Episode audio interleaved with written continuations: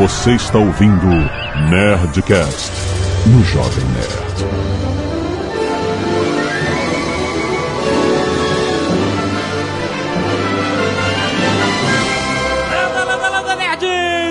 Antônio Jovem Nerd e eu já fiz um pedido para uma estrela. Aqui é o Fábio Yabu e a força do direito deve ser maior do que o direito da força. Caraca, me, me deixou até transtornado aqui, cara.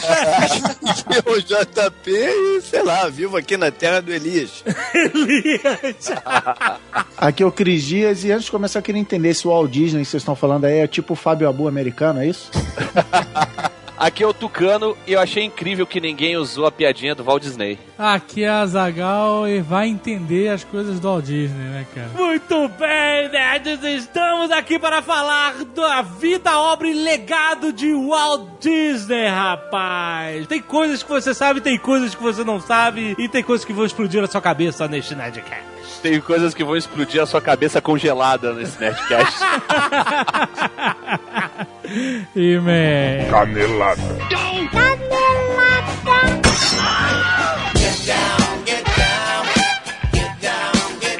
Muito bem, Zagal, vamos para mais uma semana de vez em Caneladas ao Nerdcast! Vamos. E começou 2013, a Zagal e o Nerdcast não para! Essa é a magia da terceirização. Da TV. Boa, boa. Muito obrigado, Léo Lopes, por estar trabalhando conosco. Muito bem. Essa semana agora estamos falando de Walt Disney, você já percebeu. Então, para comemorar a nossa recém-reativada parceria com o Submarino, nós temos promoções pontuais para o tema, Zagal. Exato. Se você tá empolgado com o Walt Disney, você vai ouvir esse programa, vai se empolgar, vai lembrar dos clássicos que você não tem, você quer ter e tal. Temos uma lista de 27 produtos Walt Disney com desconto exclusivo Jovem Nerd do Submarino, Azagal. Sim. Tem um monte, ó, tem Rei Leão, tem Aladdin, tem Blu-ray do Procurando Nemo, tem carros, tem os curtas da Pixar, Cinderela, tem um monte de coisa. E o mais legal de todos, cara, que eu vi aqui, que o- pessoal lá conseguiu, Ah. coleção Blu-ray Pixar, edição de colecionador Azagal. Olha aí. Com um preço que não existe menor na internet brasileira. Eu Qual fui é? lá no site de comparação, procurei e não tem. Desconto exclusivo Jovem Nerd agora. Qual é o preço? 199 reais. Excelente. Não tem nada abaixo de 199 reais, pelo menos pelo que eu vi. Pixar, edição de colecionador, tem Blu-ray do Toy Story 1, 2 e 3, Monstros S.A., Procurando Nemo, Os Incríveis, Carros, Wall-E, Up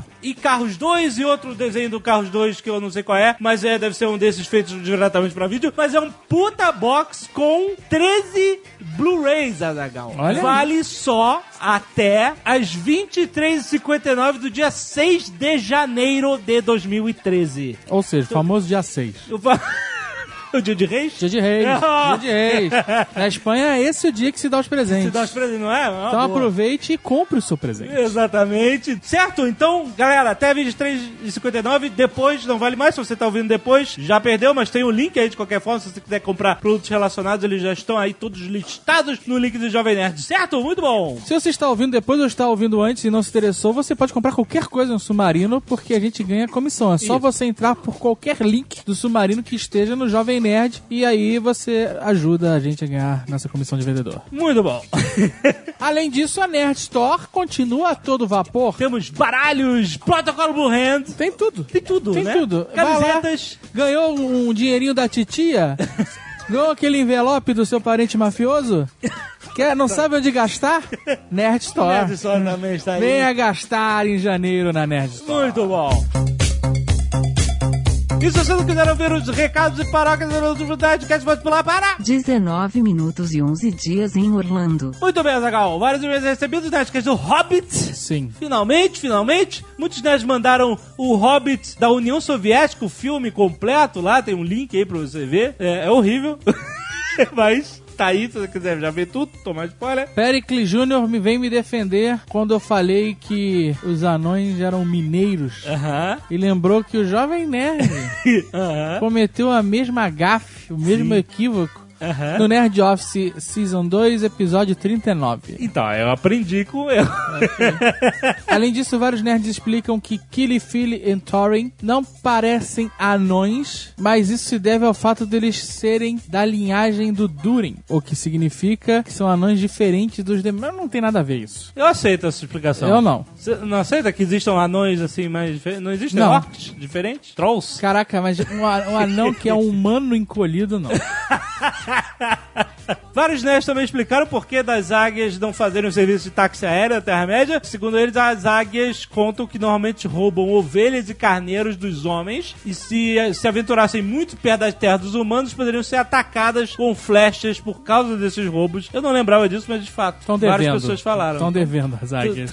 Então, exatamente. Temos um encontro Sky Nerd indefinido no Rio de Janeiro. Indefinido. Indefinido. Pratos da cozinha dos nerds. Olha Temos aí. um Hobbit no Buraco por Gort Jr. Temos Torta Holandesa no Réveillon por Adler Ferreira. Aham. E Francesinha à Moda do Porto por Vinícius Passamani. Muito bom, muito bom. Continuem fazendo seus pratos da cozinha maravilhosa de Jack. Continue assistindo a Cozinha Maravilhosa Sim, Jack. Toda sexta-feira. Arte dos fãs, Caneta Jovem Nerd Protocolo Blue Hand por Anderson Azevedo. O Ladino e o Corvo Cagueta por Ala Betelli. Homenagem aos Megabogas por Rubens Lima. The Hobbits para adultos igual a rir puto da vida pelo Alex Garcia. Azagal e Jovem Nerd na estreia de O Hobbit por Leonardo Silva. O cara se deu, teve um trabalhinho de Photoshop aí. é. É, pois é, mas... Teve um trabalhinho. entendeu? Entendeu? Não. Não entendi também.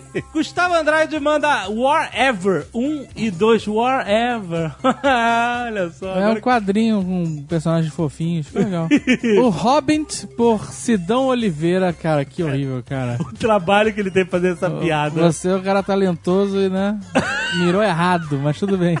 Jovem Nerd Minimalista por Tássio Salles. Haha, piadinha. Perfeito. Jânio Garcia manda charges para os Nerdcasts 342 e 343, excelentes como sempre. E o Marcos França mandou Azagal, o agente do lado negro, tá rendendo também. Esse... Tá impressionante. Tem que voltar agora na, na quarta temporada. Voltará, voltará. Temos também o Dia da Derrota 2, Missão Resgate dos Nerds, por Rafael Corrêa. Eu não entendi, eh, são nossos corações com peludos? São corações eh, espartanos? É, é de algum Nerdcast antigo, mais antigo, aquele da, da- da derrota? Isso é uma derrota? Mas é o? Coração tem um- uma, uma barba. Coração peludo. É, é- é, então é, acho que é coração peludo, não é? Eu não sei. Referência ao Nerdcast de anos atrás. Mas ficou 300. maneiro, ficou maneiro. e Thorin e seu pai por Paulo Doideira. Temos agora vídeos enviados de O Hobbit. Também temos links enviados com o RPG dos Trapalhões, a análise do Hobbit por Weiner Tristão, crítica do Hobbit no Nine Gag, camiseta do Jovem Nerd no Esquenta. É, o cara, tu viu isso? O cara foi no Esquenta, dançou Gangnam Style com a camisa do Nerdinho. Ganhou, pelo e que eu ganhou. Ai, foi qualquer coisa. Ô, Matheus, um abraço pra você por ter pagado esse mico, cara. Muito bom. Vários contos, catálogo literário dessa semana já atualizado. Temos aí, por favor, oitavo desafio literário da Skynet. Fique prestando atenção aí se você quer escrever. Nosso querido amigo Daniel Rossi já está na nona parte do conto Eternidade S.A. Temos um conto chamado Cuspir Já Não Pode.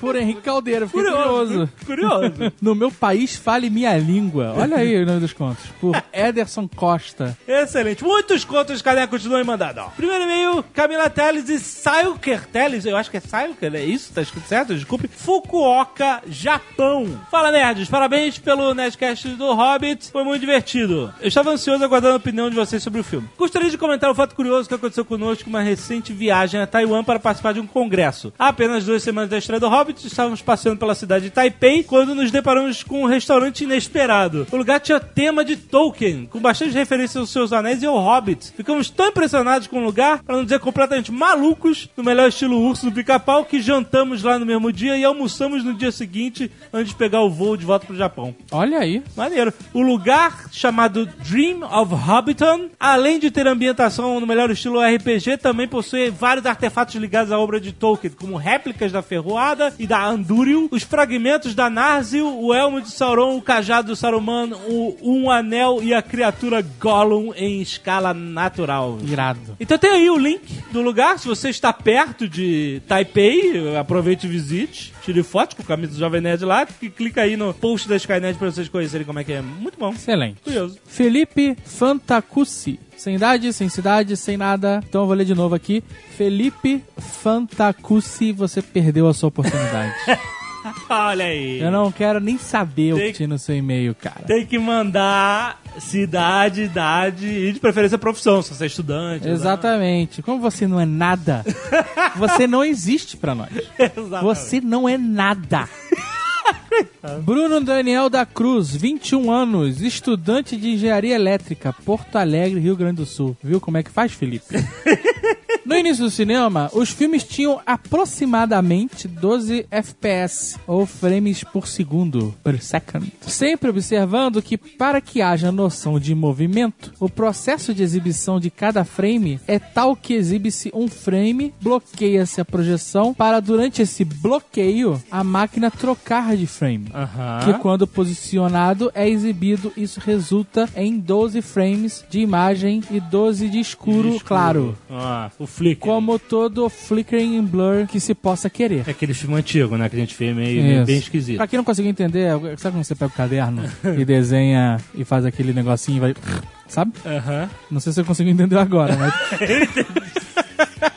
Quando você desenha várias páginas e você faz, entendi, faz o- Quando os filmes começaram a aumentar de tamanho, mais do que apenas um trem chegando a uma estação, os espectadores passaram a reclamar de dores de cabeça, levando até uma fama do que o cinema fazia mal à cabeça. Olha. Isso se dava porque nessas 24 trocas de frames, né, escuro, claro e película, Aham. havia tempo para a pupila abrir e fechar ligeiramente, cansando o músculo. Olha aí. Assim, por causa disso, dobrou-se o número de frames por segundo para 24. Olha aí. Olha que interessante, quando a tela escurecia e voltava, nossa pupila, né? Isso. Conseguia identificar o escuro e ficava ah, mexendo lá. E aí você ficar com dor de cabeça, provavelmente. Interessante. Como comentado pelo Azagal, a projeção atual, desde os anos 30 ou 40, exibe 48 FPS. Porém, as imagens são em 24 FPS. Assim, a ordem de projeção seria a seguinte: frame escuro, mesmo frame escuro. Aham. Aí então, reinicia o processo com a próxima frame inédito. Então, imagem escura, imagem escura. É. A mesma imagem. É isso aí, Aí volta, aí próxima imagem, imagem escura, imagem escura. A nova tecnologia, entre aspas, que está chegando aos cinemas, não repete mais os quadros. Aham. São 48 FPS inéditos, aumentando aumentando sensivelmente a percepção de movimento e acabando com qualquer flickering ou blur que possa ter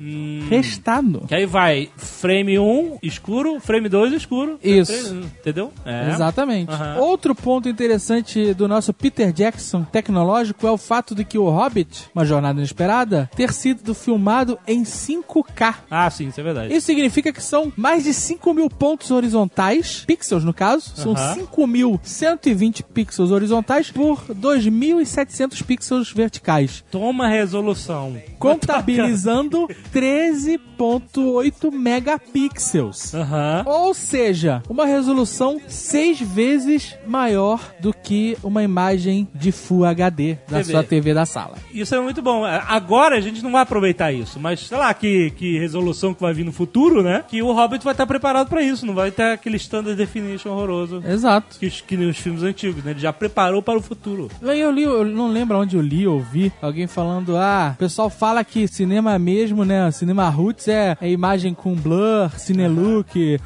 e aí alguém comentou, não, meu amigo, cinema roots é 12 frames por segundo.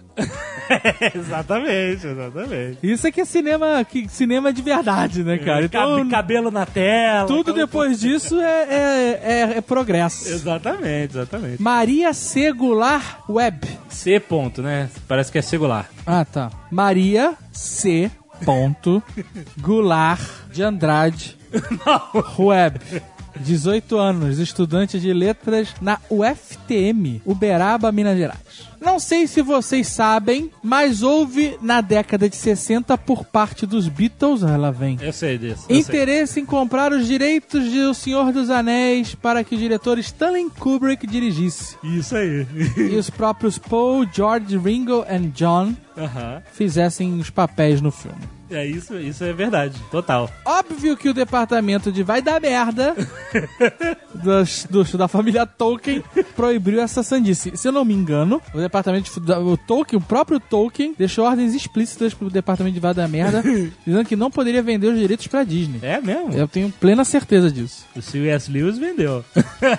Ainda sobre a Nerdcast, tenho certeza que li em algum lugar, mais precisamente em Contos Inacabados, sobre o motivo pelo qual o Gandalf escolheu os hobbits para a demanda do anel. Deixei a preguiça de lado e resolvi procurar essa tal parte do livro. Olha aí, que excelente. Olha aí. Infelizmente, para que faça o mínimo de sentido, teria que transcrever o trecho. Não há problema. Haviam começado a esquecer. Esquecer seus primórdios e suas lendas. Esquecer o pouco que tinham conhecido da grandeza do mundo. Ainda não se fora, mas estava sendo sepultada. A lembrança do sublime e do perigoso. Mas não se pode ensinar essa espécie de coisa a todo um povo. Não havia tempo. E de qualquer modo é preciso começar em algum ponto, com alguma pessoa determinada. Atrevo-me a dizer que ele foi escolhido. E eu apenas fui escolhido para escolhê-lo, mas dei preferência a Bilbo. Em mais alguns trechos, e aliás em quase toda essa parte do livro, Contos Inacabados Apêndice, nota sobre o texto de A Busca de Erebor, Gandalf parece deixar a entender que Frodo e Bilbo foram escolhidos por uma força superior e foram designados a fazer o que fizeram, e que ele próprio for escolhido como um condutor de tal decisão. Ilúvatar talvez o tenha mandado para a Terra-média para que ele conduzisse a Guerra do Anel da forma que deveria. Mas depois ele diz que não se lembra mais dessas coisas, conversinha do Gandalf. Como no próprio livro, há suposições quanto a isso. Nunca saberemos a verdade. Ah, mas isso se tratando do mundo fantástico, gente, tudo é possível, né? Não é, não é uma coisa que a gente vai, ah, não, que absurdo, vamos descartar isso. Tudo é possível. Sim. Daniele, 21 anos, estudante de Engenharia Mecânica Curitiba, Paraná. Eduardo Spohr lembrou-se muito bem do parentesco de Bilbo com as fadas. Realmente isso aparece no Hobbit. Além disso, acredito que Gandalf tenha buscado um Hobbit para compor a companhia devido à seguinte frase que aparece no caderno dos Anéis de Poder e da Terceira Era. Em O Silmarillion. Abre aspas. Muitos são os estranhos acasos do mundo e, quando os sábios tropeçam, a ajuda costuma vir das mãos dos fracos. Olha aí. Mais um argumento para, para o que a gente está discutindo sobre Bilbo. Pode ser viagem minha, mas acredito que pela experiência que ele tinha com os hobbits, não esquecendo que Gandalf estava na Terra-média há centenas e centenas de anos, quando se deparou com a necessidade de encontrar um outro indivíduo para compor o grupo, o que lhe veio à mente foi um dos pequenos. É. É, na verdade, quando ele escreveu o Hobbit, ele só queria um cara pra ser ladrão. Exatamente, não tinha Né? explicação nenhuma. Depois vem toda essa viagem. Isso depois a gente conserta. Mas o Hobbit era só um cara pequenininho que ia Exato. ser o ladrão do grupo. É isso aí.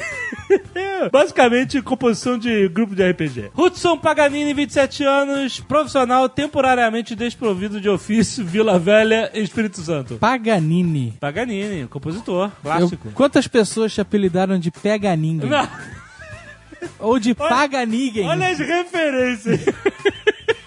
Sério, isso deve ter acontecido. Se não aconteceu, ainda dá tempo, hein? Ouvindo a Nerdcast 343 os, e os anteriores relacionados ao universo tolkieniano, me incomodou um pouco as situações sobre da Oceania sobre o Orc Gatinho ou Patrick Swayze. que na verdade se trata de uma orc e não um orc. Notei essa curiosidade após assistir a versão estendida e ouvi comentários de Azaghal sobre a figura peculiar no Nerdcast, sobre o retorno do rei, e achei estranho ninguém ter comentado sobre esse fato em todos esses anos. Talvez esse não seja um detalhe tão importante a ponto de ser percebido por muitos, mas fica pela curiosidade pela possível explosão de cabeça. Você tá completamente maluco, Paganini. O, o, o orc gatinho lá, o que fala Cagamaltz, é uma orc mulher. Não é, não é, não é. Não, cara, é impossível. Não é, cara. Não, não tem como ter orc mulher. É, não, não se vê orc mulher, é verdade. Orc mulher, cara, seria a orc mais sinistra do mundo. Ai, cara. Não tem como ser. É o orc Patrick Swayze. Agora, por favor, tomem suas conclusões aí, porque realmente. Agora, se você quer usar isso como uma desculpa aceitável pra suas O fantasias, problema é seu, é.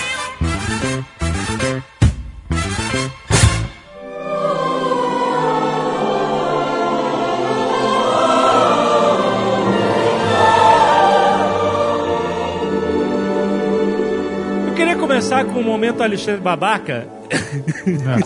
É Só uma observação, porque a gente fala errado porque a gente não é obrigado a usar a grafia do inglês. O EY no final da palavra de Disney. Na verdade, não se fala Disney. Se fala em inglês, na pronúncia em inglês, Disney. Tem o som de I. Nossa É senhora. Disney. Então os cavaleiros que dizem Ni, na verdade são os cavaleiros que dizem Ney. Potato, potato. É, cara, tem muito americano aqui que fala Disney. Ah, né? mas nunca. Americano fala Disney, nunca. Caraca, Disneyland. então quer dizer que é, o- a gente sempre chamou e o cara, na verdade, é um interni. Entendi. Exatamente. Outro nome que aqui no Brasil se fala muito é a Britney Spears, que na verdade é Britney. Olha Britney aí. Spears, né? Ni Mato Grosso. Niva Grosso. A piada do nome em português mudou completamente, né? É Walt Disney. Isso agora vai virar um, um quadro do Nerdcast? Momento Alexandre Babaca, é isso, cara? O quadro já existe, a gente só deu o nome, né? Alexandre Babaca. Walter Elias Disney. Acho que a gente podia já começar tirando uma coisa da frente. O quê? Dizendo que ele não foi congelado. Isso é mentira. Ah, não. Caralho, cara. Já- De pano pra falar disso, cara. Malditos céticos, cara. muito pelo contrário, ele foi cremado. Não Olha aí. foi. Ah, cremado. Tá disfarçar, bom. pra não ter prova. Foi cremado e o Michael Jackson morreu mesmo. É isso aí. É, daqui a pouco tá falando aí que o, o homem foi à lua. Tá que pariu. Tá. Nascido em Chicago em 1901. De família irlandesa. Aqueles dias, você leu a biografia de mil páginas. Pera aí. Então, o cara que escreveu essa biografia gigante, ele fala que ele se preocupa muito com a primeira frase dos livros dele. E a primeira frase dessa biografia é Elias Disney era um homem duro, que é o pai do Walt Disney. Aham. Ele era aquele cara durão, que a igreja todo dia, não é só domingo. Quer dizer, Vamos combinar que 1900 todo pai era durão, né, cara?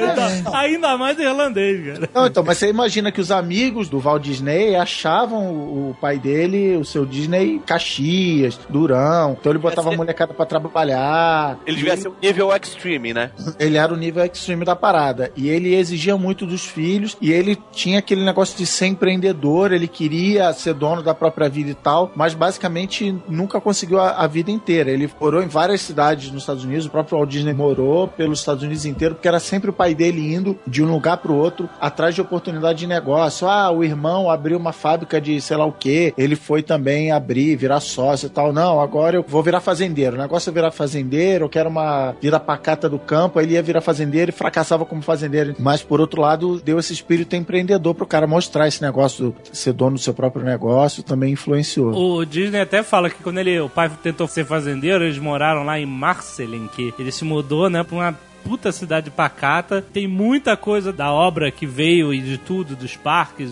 de conceitos das animações que estão, né, nessa vida pacata que ele teve aí. Morou cinco anos, né, em Marcelin. né? É, que eles moravam em Chicago, o bairro deles estava virando meio barra pesada, uns amigos dos irmãos mais velhos do Walt foram presos e tal, e o pai dele falou, não quero meus filhos metidos nisso, aqui tá virando barra pesada, vou pro campo, vou virar fazendeiro. E aí ele foi pra Marceline, que é uma cidade inventada porque o trem precisava parar no meio do caminho, então não tinha nada. Caraca, vamos fazer uma cidade aqui pra. É, Pro Tem parar. Último, próximo posto daqui a 500 quilômetros. Né? Tipo isso. Então, lá ele vivia lá no campo, aquela vida tranquila e tal, a ponto de ele demorar pra entrar na escola, que os pais queriam que ele entrasse na escola junto com a irmã mais nova. Então, ele ficou uns dois anos, com, sei lá, seis, sete anos de idade, sem ir pra escola. Ele ficava mundiando o dia inteiro. Então, ele pôde viver essa vida que até hoje você consegue ver nos parques e nos filmes e tal, esse... esse Parte bucólica. é a parte bucólica da parada, de idealizado. Aí o pai se mudou pra Kansas City pra trabalhar com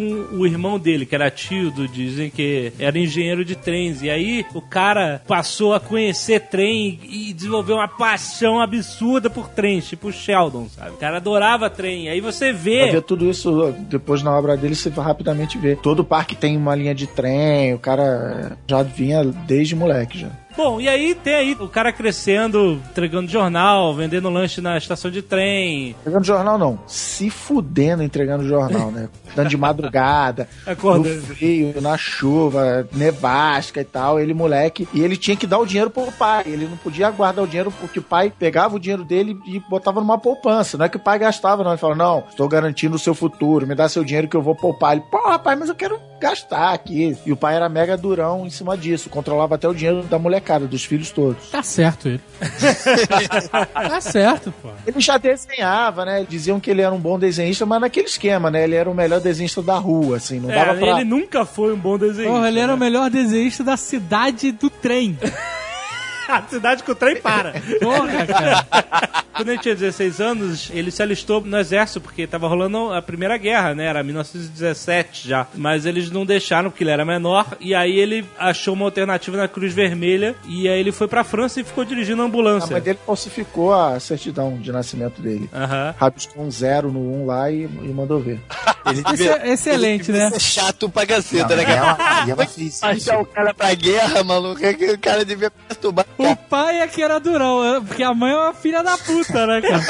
Não, ela deixou que ele fosse pra guerra, porque ela mesma disse que se não fizesse isso, ela sabia que ele mesmo ia falsificar a assinatura e ia dar um jeito, sabe? Ele foi frouxo. Que a galera que ia pra guerra nessa época mentia idade e ia pro front. Ele, ah, não, tudo bem, não preciso ir não, vou pra, pra Cruz Vermelha. Por que, que ele não falsificou pra entrar no exército? Exato. Ele É tentou, na verdade, ele, ele não tentou falsificar, ele tentou se alistar, mas ele foi. Acho que ele tentou umas duas ou três vezes, mas ele Ah. foi, foi rejeitado. Capitão América. Então, mas ele, já que ele ia falsificar, falsifica pra uma parada mais Ah, ele bonita. só teve a sacada depois, né? Puta, falsificado. É. Lembrando sempre que nós somos contra qualquer tipo de falsificação. Mesmo que seja pra você ir pra guerra. Na guerra não tem história que ele pintou o caminhão e todo mundo ia pra alegrar as pessoas? É, ele fazia os desenhos lá, era o sucesso do pelotão, fazia desenhozinho pra. Ele era o sucesso. Essa Sabe frase. quem era o sucesso do, do pelotão também? O pai do Quagmire, cara. Ele era o queridinho da marinha. Tem a história que o Disney, ele dirigiu uma ambulância, alguma coisa nesse Ele sentido. dirigiu ambulância um ano lá. Né? O que eu não sei se é muito verdade, porque ele com 16 anos se alistar e já ia dirigir ambulância, né? Mas beleza. E ele pintou, né? Fez os desenhos, os garranchos dele na ambulância pra alegrar as pessoas na guerra. Olha aí. Essa história é famosa, porra. Gás de mostarda queimando pra todo lado e ele vindo com a, com a ambulância bonitinha no meio da parada. Aí todo mundo feliz, né? José Carioca,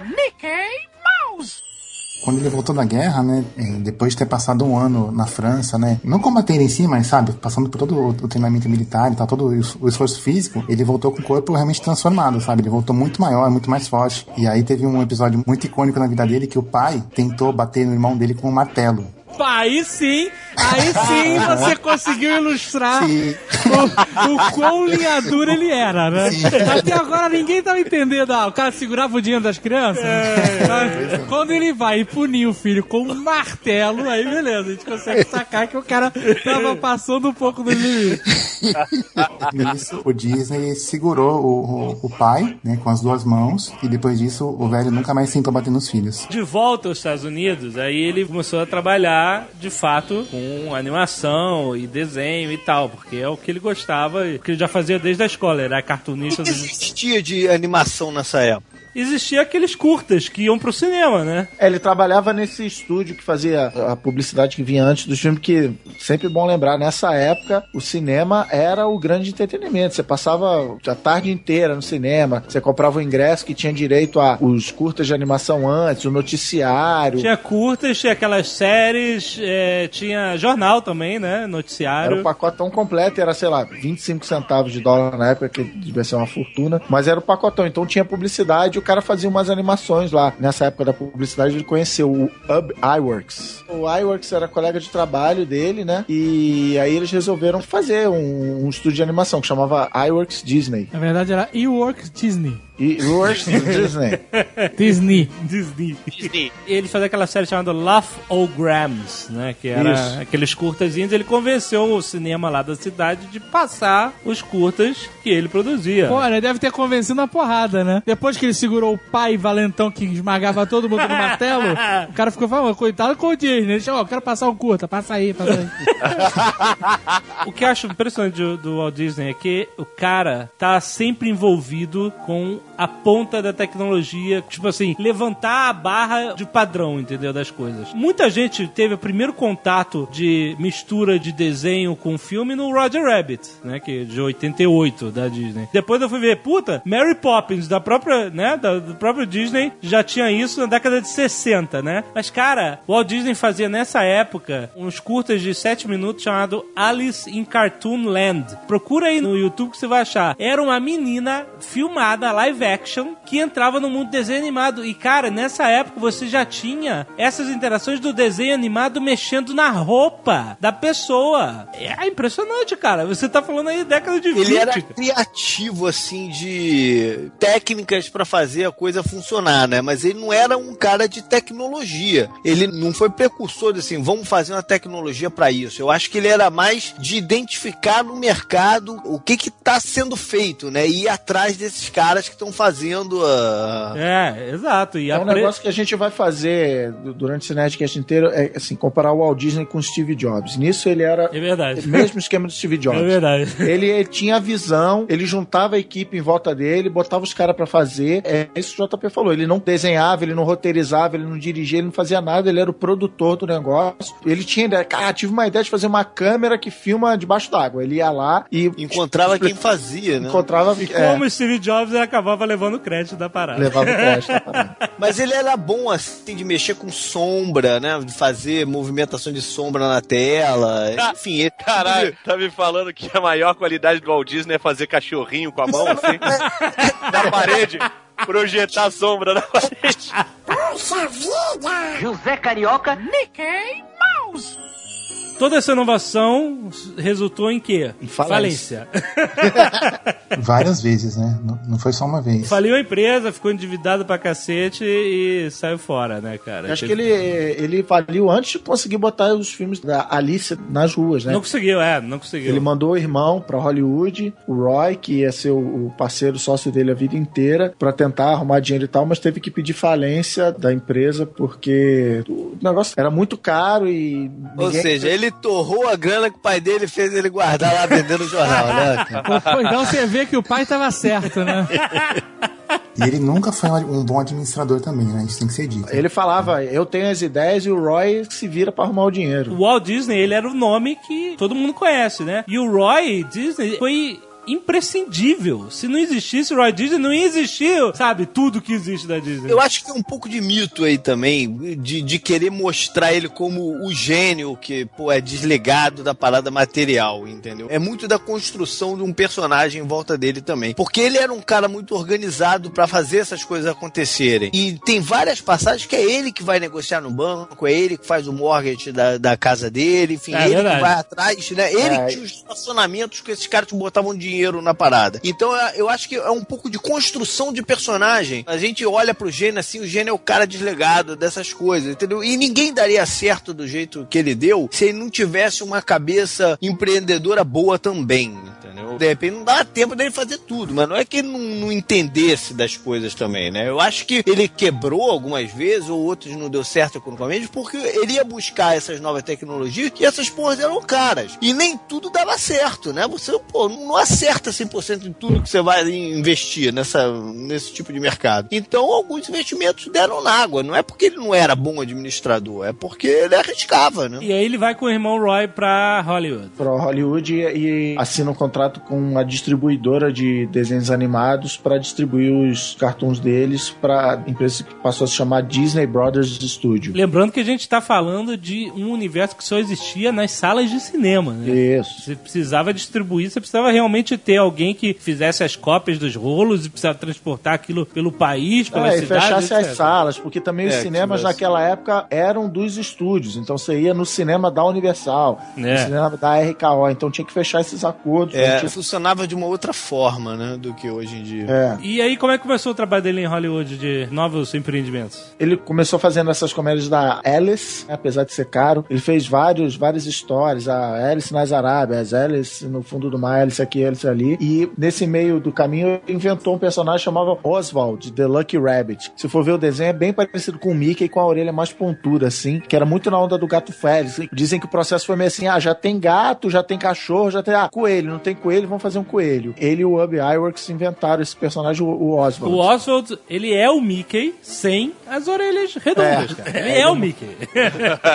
é, é impressionante, a mudança foi muito sutil, né, cara? Só que eles estavam nesse acordo com a Universal, com essa distribuidora da Winkler, e o marido dela, Charles Mintz, aí que passou a cuidar mais dos negócios. E aí chegou lá uma determinada hora que o Charles Mintz não estava satisfeito com o trabalho, principalmente o orçamento. Eles estouravam o orçamento pra caramba, atrasavam. Aí que o JP falou, na lenda pessoal do Disney, porque ele era perfeccionista, ele queria fazer sempre o melhor e queria pagar os melhores salários pros funcionários, aquela história toda que você acredita ou não. Eu não, né? Melhores salários nunca. É, mas ele, enfim, entrou em atrito com o distribuidor e o distribuidor falou assim: não tem problema, eu vou montar meu próprio estúdio, inclusive já contratei metade da tua equipe e vou levar o Oswald. Aí o Disney, pô, não, peraí, o desenho é meu, não, é seu nada, olha aqui tá o contrato, você me cedeu os direitos pra tudo. Você Toma, só. assina sem ler mesmo.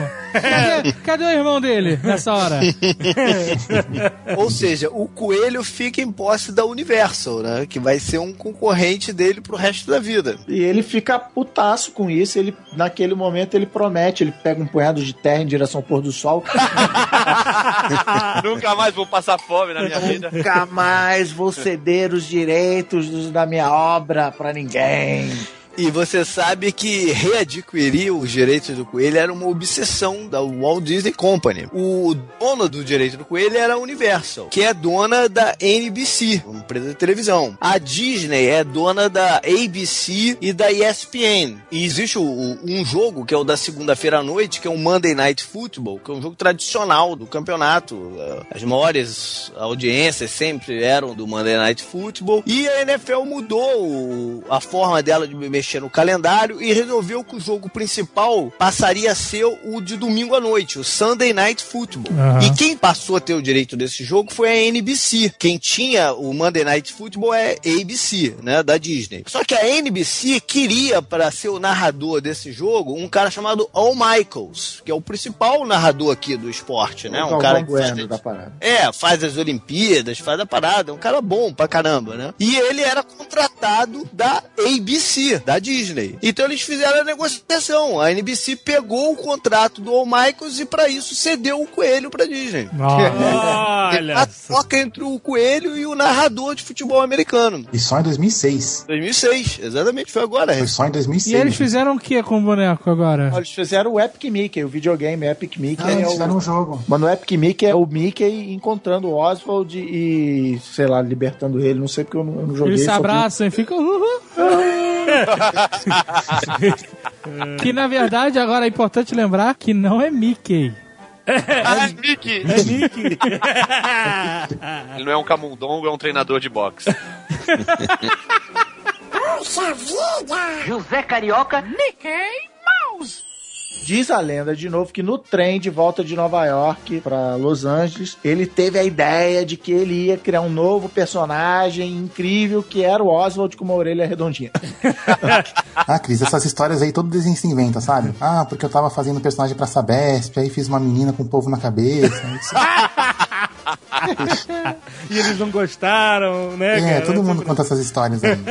Também foi um processo meio assim: ah, já tem gato, já tem isso. O rato, se a gente fizer o personagem desse jeito, ele é fácil de desenhar. Foi um processo quase que científico pra chegar no Mickey, né? Muita gente diz que aquele Steamboat Willie, aquele episódio que o Mickey tá. Que ele tá pilotando Não, não é, lá o, o não é barco. um episódio, é uma gif animada. né? Ele tá pilotando lá o barco a vapor. É o primeiro, mas esse não foi nem a primeira animação do Mickey. Ele teve outras animações mudas. Não, mas elas não foram lançadas, né? Eles- é, não foram distribuídas e A tal. primeira foi o Plane Crazy, de novo, tá no YouTube, e é engraçado você olhar, porque assim, a galera hoje reclama do politicamente correto e tal, cara, isso 1920, sei lá, era completamente louco, assim, ele sobe no avião, ele sai matando os bichos, aí ele passa a vaquinha na hélice e faz um bife, ele passa a mão na bunda da mina, ele, como diria naquela época, ele pintou o caneco. Tocou o terror. Mickey tocou o terror. Era o Mickey transviado, mano.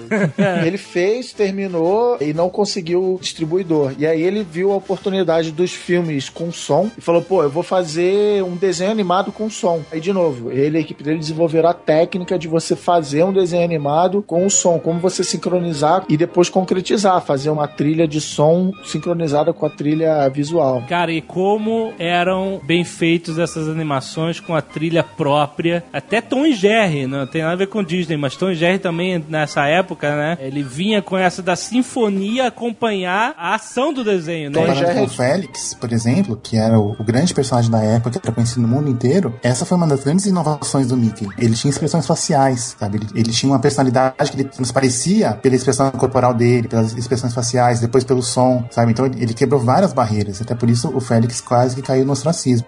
Na época já existiam desenhos com som, mas o que, que as pessoas faziam? Elas filmavam as animações e depois simplesmente jogavam a trilha sonora. Não Sim. pensavam no processo inteiro como ele pensou, Sim, sim. sabe? Isso acho que foi o, mais inovador dele. Isso ele aí. pegou a tecnologia da época e foi além do que ela oferecia, né? Ele, ele colocou o fator humano, o fator de criatividade em cima. E o Tom Jerry, ele é de 1940 e é do Hanna e do Barbera quando eles ainda trabalhavam na MGM. Isso, isso. Mas ele é de uma geração que já foi assim, uma resposta à Disney, que a Disney fazia os desenhos família, né? E aí veio o Looney Tunes, o Tom Jerry, a Betty Boop, o Mr. Magoo, a própria Pantera Cor-de-Rosa, que era assim, não, vamos fazer uma parada diferente, meio pra adulto, assim, meio sarcástico e tal, porque o Disney era muito quadradão, ele era sucesso absoluto, líder de mercado, mas até que alguns que trabalhavam pra ele falaram, cara, chegou a hora de, de inovar, mas isso só na década de 40. Antes disso, década de 20 e 30, era a escalada da Disney Brothers Studio, É, não, aí já tinha mudado, já tinha mudado pra Walt Disney. é. é. o Walt Disney Company. É o Walt Disney Studio de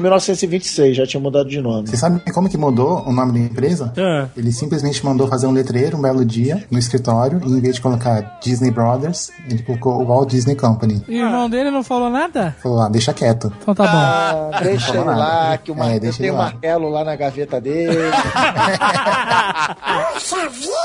José Carioca. As salas de cinema não estavam preparadas para receber o som. Ainda era a era do cinema mudo. Então ele faz um acordo com o Pat Powers, que tinha uma empresa de áudio, para fazer tipo uma venda casada. Você comprava o equipamento do cara. Vinha com as O animações. que, que você vai fazer com esse som? Cara, você vai botar um Mickey, cara, que é a maior sensação da parada e tal. Mas e aí veio mais sucesso. Veio os Três Porquinhos em 33, foi um mega sucesso, né? A música Who's Afraid of the Big Bad Wolf, né? Que Isso. tocava pra tudo quanto é lado, era tipo Gangnam Style da época. Nossa. e pior é que agora tá todo mundo imaginando, hein? O lobo e os porquinhos dançando. Aí em 1930, uma parada muito importante até hoje para a história da Disney, que eles começam a fazer merchandising do Mickey. Ah, Isso foi a revolução, né?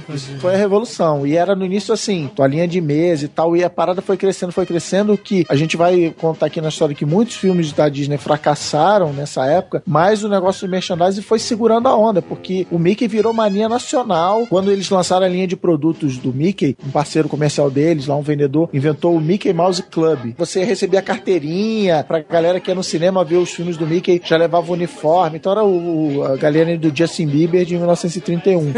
tipo, em 1931 já tinha um milhão de membros, então começou a febre do merchandising em cima disso e eles começaram a faturar muita grana. Então, mas é engraçado que essa febre só começou mesmo depois que tinha os produtos piratas. Foi aí que o Disney teve a ideia de fazer os produtos. Já tinha muita coisa do Mickey pirata no mercado. E aí que eles viram que tinha uma oportunidade de negócios. Ah, não duvido. Ah, porque começou a galera fazendo os Começou piratas com pirataria. aham. do Mickey. Acho que na época nem era pirataria, né? nem se considerava. Você simplesmente bordava um Mickey na toalha e começava a vender, né? Aí o Disney começou a fazer oficial e era o Mickey, né?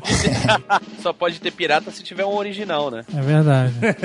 o Pato Donald, a Minnie, essa galera surgiu quando? Surgiu nessa época, no final dos anos 20. O Mickey era muito careta. O Mickey era tão careta, tão careta que a não, voz... ele é ainda, né, cara? Ele, você não fala que ele passava a mão na bunda da Miriam, jogava jogava vaca na, na hélice? É isso? Ah, ele, ele tomou uma martelada e aprendeu. É, não, ele era, ele era tão careta, tão careta, que a voz dele era o Walt Disney que fazia. Só na França que ele não é careta, né, cara? Hã? Tá sempre bêbado e com o na mão. Na Euro Disney você vai no parque e o Mickey, a luva é amarelada de nicotina. Tá sempre bêbado. Oh!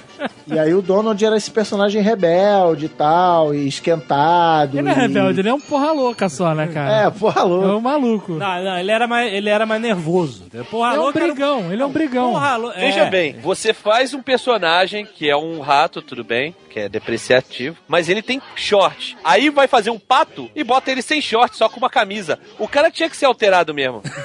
É possível, Cara, era tão afetado por isso que ele saía do banho, você pode prestar atenção, de toalha na cintura. Exatamente. E ele botava a blusa e ficava sem calça. Agora Grandes eu- mistérios da humanidade. assim. Tem outra parada aqui nessa família Mouse que, cara, eu queria saber que tipo de droga eles tomaram pra fazer dois cachorros. Um que anda em quatro patas e não fala, e o outro duas patas É o e Pateta. só fala besteira, né? O Pateta e o Pluto. Você sabe que a Disney considera esses cinco personagens até hoje como num escalão acima de todos os outros deles. Eles chamam até de os Fabulous Five. Olha aí. Olha, informação das internas, hein? O tapê começou a soltar. Sempre que eu me irrito com alguém da Disney, eu pergunto pra ele: Vem cá, você sabe me dizer por que, que lá no Brasil os caras traduziram o, o Donald pra Pato Donald e manteram o Mickey Mickey Mouse e não traduziram pra Rato Mickey? Ele- Porque em Portugal eles chamam de Rato Mickey. Ah, claro. Agora é verdade que, que eu ouvi dizer, não sei se é verdade, estou produzindo aqui pelas minhas pesquisas, que os personagens da Disney, nenhum deles é casado. E nenhum deles tem filho, porque na época em que esses personagens foram criados e tal, começaram os lares a ter famílias divorciadas, os pais se divorciavam e tal. E aí eles não queriam que a criança visse o desenho com o Mickey casado com a Minnie, com um monte de filhinhos, família feliz e a criança olha pro lado, família destruída, pai bêbado, a mãe fugiu com o carteiro, sabe? E aí você vê que o Mickey é namorado da Minnie, aquelas crianças ratinhos são Que sobrinhos. ratinho? Não tem ratinho? Tem, Tem pô. sobrinhos? Caraca. Tem três sobrinhos. Tem os sobrinhos do Mickey. Eu lembro, eu lembro só do Guinho, Zezinho e Luizinho. Chiquinho e Francisquinho. Tem, É, tem. Eu só lembro do, do, dos São três os sobrinhos, não são filhos de, não são filhos de ninguém. Caraca, são velho, sobrinhos. se fosse hoje em dia, tava tudo no Ratinho, no programa do Ratinho, velho. Fazendo paternidade, né? É, DNA, velho. Não é. O Donald é a mesma coisa, ele era namorado da Margarida, Margarida. e tinha lá os sobrinhos sem pai. né? Exatamente. Mas a Eu acho que era mais então, pra plot é. da história do que uma ideia assim, não sei. Será? Acho que não, hein? E O cara era tão meticuloso que às vezes ele podia ter esse pensamento Tem realmente. um livro que meio que explica isso justamente pela aquela parada que foi dita no começo do programa, pelo relacionamento dele com o pai. Porque o pai dele era um filho da puta e ele achava que não devia botar pai nos desenhos. É, olha aí. Não faz sentido. É especulação, né? Pô, Mas, mas a Margarida não é do Fab Five, cara? Agora, pô. Não, não. é, não é. Margarida, Margarida é personagem secundário pra Chu. É, e porque o, o Pato Donald já sofre uma perseguição terrível. Todo mundo sabe disso, né? Você entra num parque da Disney, puta, tu achar um Pato Donald é difícil, velho. difícil. Mickey é que é lado. Tu olha pro lado, tá caindo o Mickey na tua cabeça. Pato Donald é uma dificuldade. Ah, Mickey é difícil Não, também, não, mas rapaz. essa parada que o JP falou é certíssima. Lá na época, a gente foi agora no Natal, tem um negócio lá que é o, o- você pegar autógrafo com os caras. A gente pegou uma fila de duas horas é. e são os cinco. E aí São minha filha cinco. no final perguntou, aí rola um questionário, ah, e aí, o que, que vocês acharam, não sei o quê. E aí minha filha falou, ah, eu queria ver a Margarida. Aí a, a mulher falou, ah, a Margarida tá por aí, ela tá no, no pavilhão, não sei o que lá. Na verdade, ela respondeu never gonna happen, né?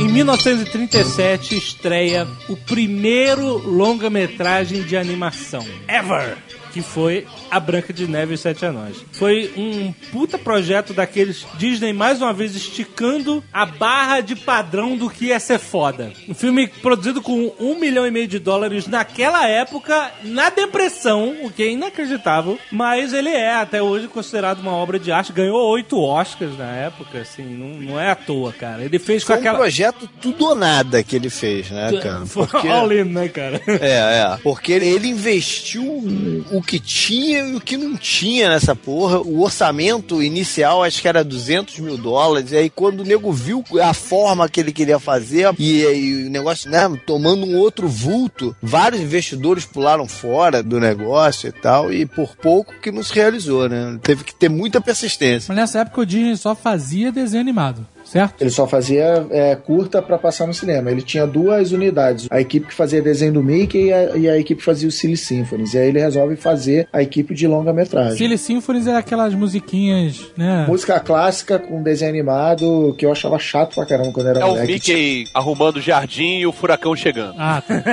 É, tipo isso. Ele fez esse orçamento bem na orelhada, assim, ah, acho que vai custar 200 mil, vamos lá. É, aí, É, a parada tomou um outro vulto no meio do caminho, né? que ele resolveu desenvolver técnica, ele resolveu filmar atores de verdade pra fazer rotoscopia em cima do movimento deles. É, lembrando que é, exatamente, os atores humanos, você vê hoje em dia, você vê, meu Deus, que movimento, que perfeito, né? Ele foi todo feito com essa técnica de rotoscopia. que Mas é tem um- sinistro, porque se você pega esse desenho em específico, ou outros desenhos dessa época, os movimentos era tudo muito mais impressionante do que é hoje. Não, eu sei, olha só, então. Né? A Branca de Neve pode enganar um pouco porque ela era feita com rotoscopia que equivale hoje aos caras que botam aquelas bolinhas de motion capture e grava os movimentos humanos e aí você vê um personagem em 3D super humano. Todos os personagens humanos da Branca de Neve são feitos em cima de filmes. Tinha uns atores fazendo aqueles movimentos e tudo. Mas essa técnica da rotoscopia, ela foi mesmo usada, só que por iniciativa dos próprios animadores e não do Disney, porque ele mesmo tinha proibido de usar essa técnica. Ele achava que era cola. Ele contratava mesmo os atores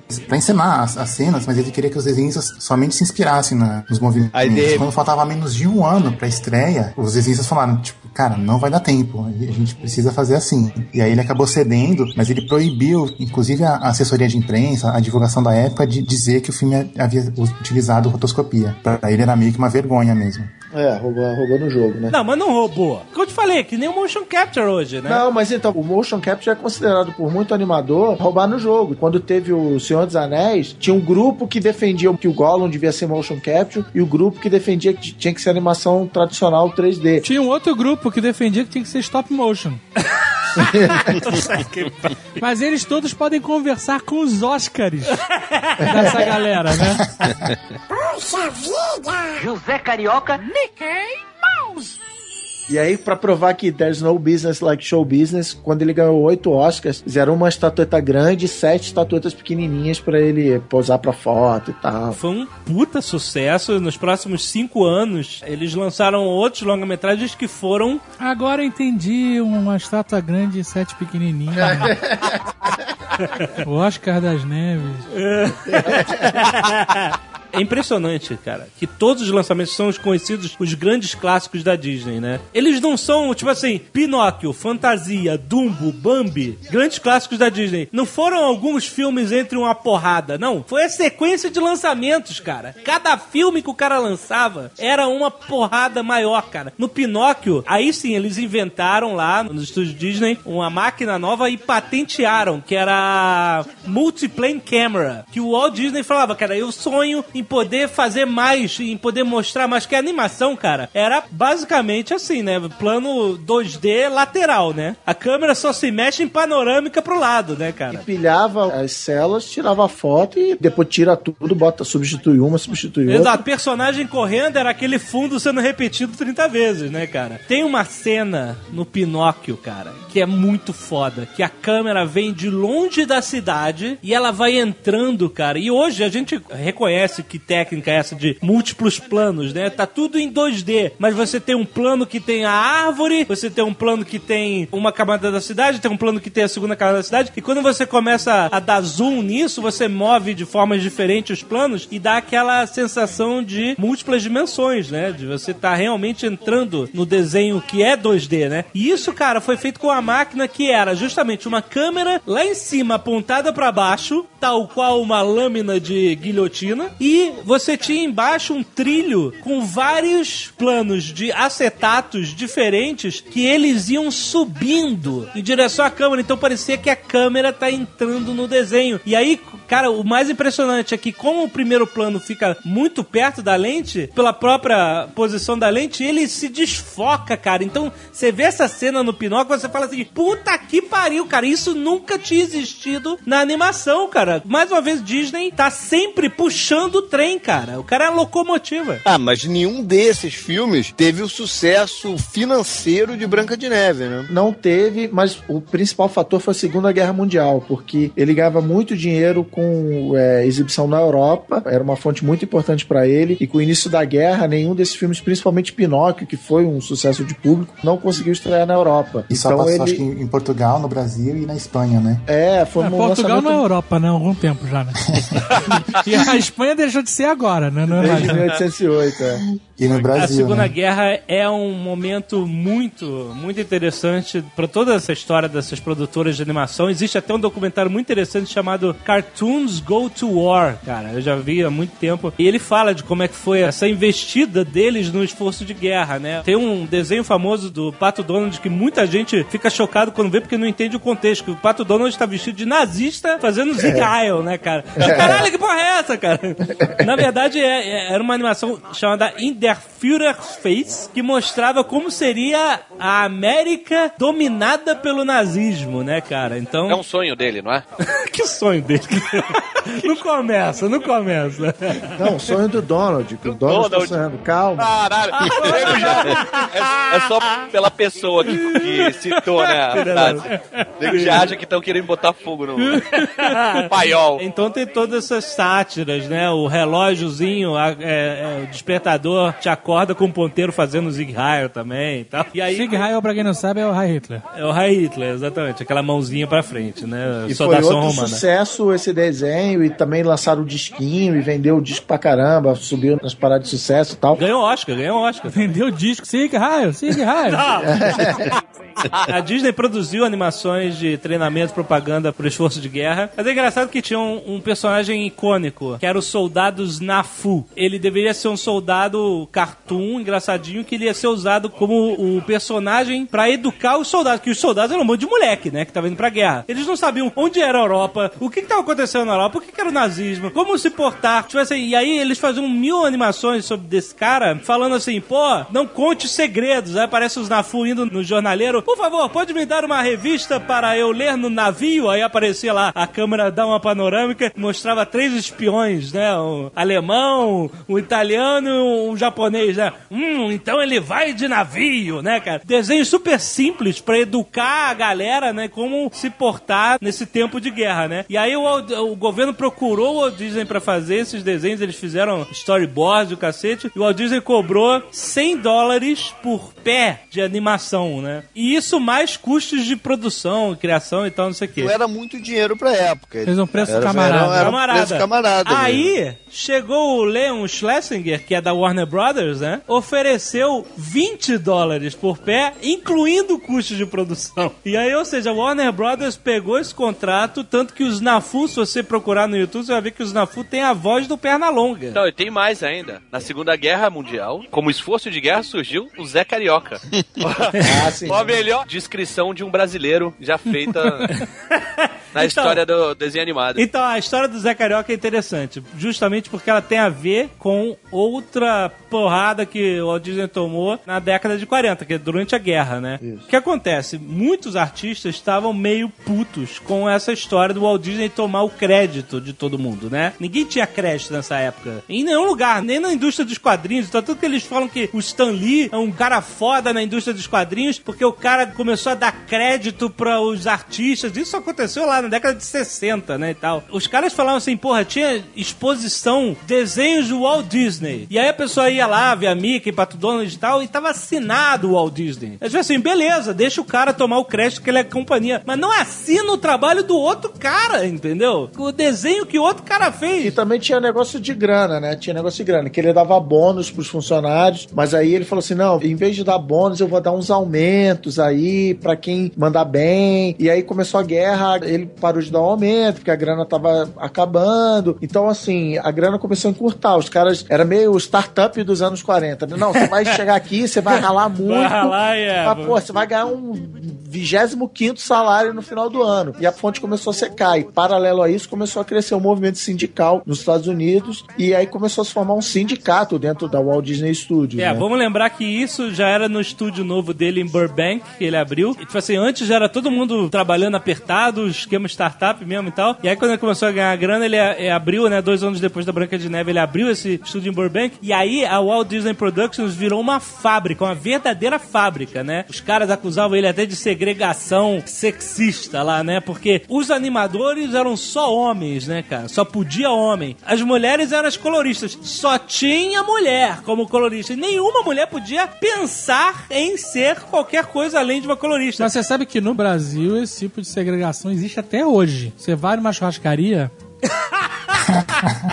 Jamais você vai sonhar É em verdade. ver um espeto corrido, aquela peça Nunca de vi. picanha na mão de uma mulher. Nunca vi. As mulheres levam as massas. É só as massas, batata Queijinho, frita, o queijinho. queijinho. É só isso, malandro. E aí, as mulheres ficavam aqui sentadas, que nem numa fábrica mesmo, com o supervisor andando com o braço nas costas e ficava, Capitã sabe, espiando por cima do ombro pra ver se tava desenhando rápido, se tava pintando rápido, se tava sendo de Ele tá qualidade. pintando com o meu pinto. É, exatamente.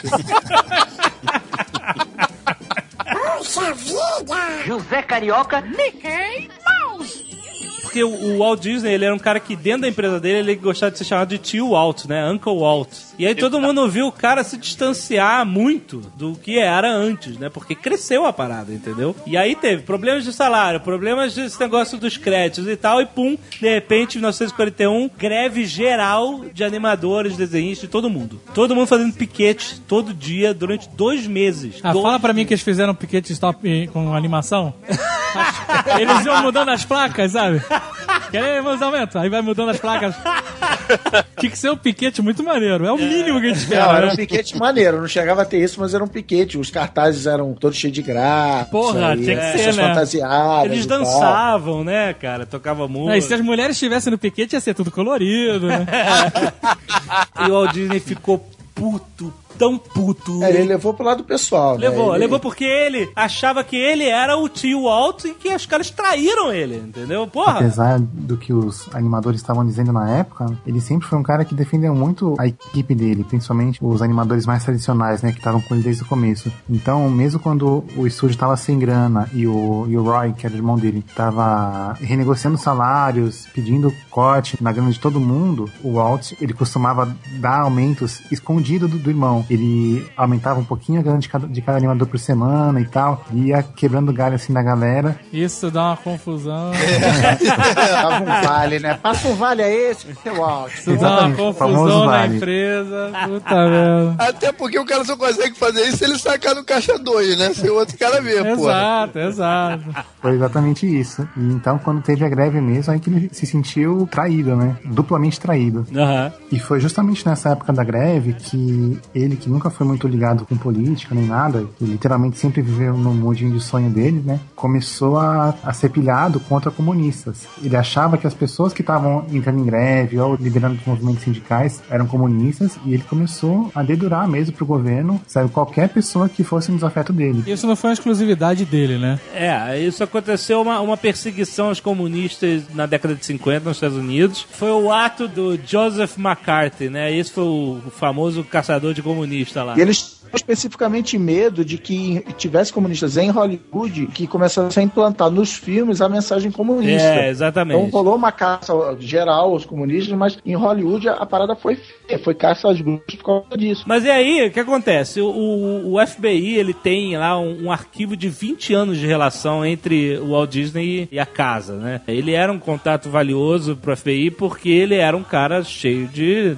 networking em Hollywood, né? E ele se declarando, né, um cara anticomunista e tal, ele passou a ser um informante do FBI. Quando um arquivo confidencial é, ele se torna público, O governo se reserva o direito de censurar certa- certas... é, ele, ele pode censurar certas partes que possam ser Pra proteger é, fontes, comprometedoras a fontes, outras pessoas, né? Mesmo que seja público. Então, o arquivo do Walt Disney é cheio de páginas e páginas de tudo com marca-texto preto em Tem cima, né? que maneira que a página toda pintada de preto e assim, Walt Disney. E aí tudo preto de É, Exatamente. Porra. É. Então ninguém vai saber nunca a extensão das pessoas que ele realmente denunciou. Botou na tal da blacklist. Na né, blacklist, que né? exatamente. É. Mas tinham muitas comissões em que as pessoas iam prestar depoimento, que o cara foi perguntando: Você é comunista? Você já esteve ligado aos comunistas? O cara tinha que ficar falando não ou sim e tal, não sei o quê. E o Walt Disney foi numa dessas comissões, eh, primeiro jurar lealdade aos Estados Unidos, dizer que não era comunista nem nada. E aí, as únicas pessoas que se sabe que ele realmente dedurou como comunistas, quem foram? Os caras da, da greve. Os líderes sindicais da greve, exatamente, né? Falava que o fulano tinha estudado em Moscou, e aí depois virou líder sindical, só podia ser comunista, entendeu? O cara foi pra lista negra, teve que se exilar na Inglaterra e tal, quer dizer, ele, ele botou a galera na reta aí, né?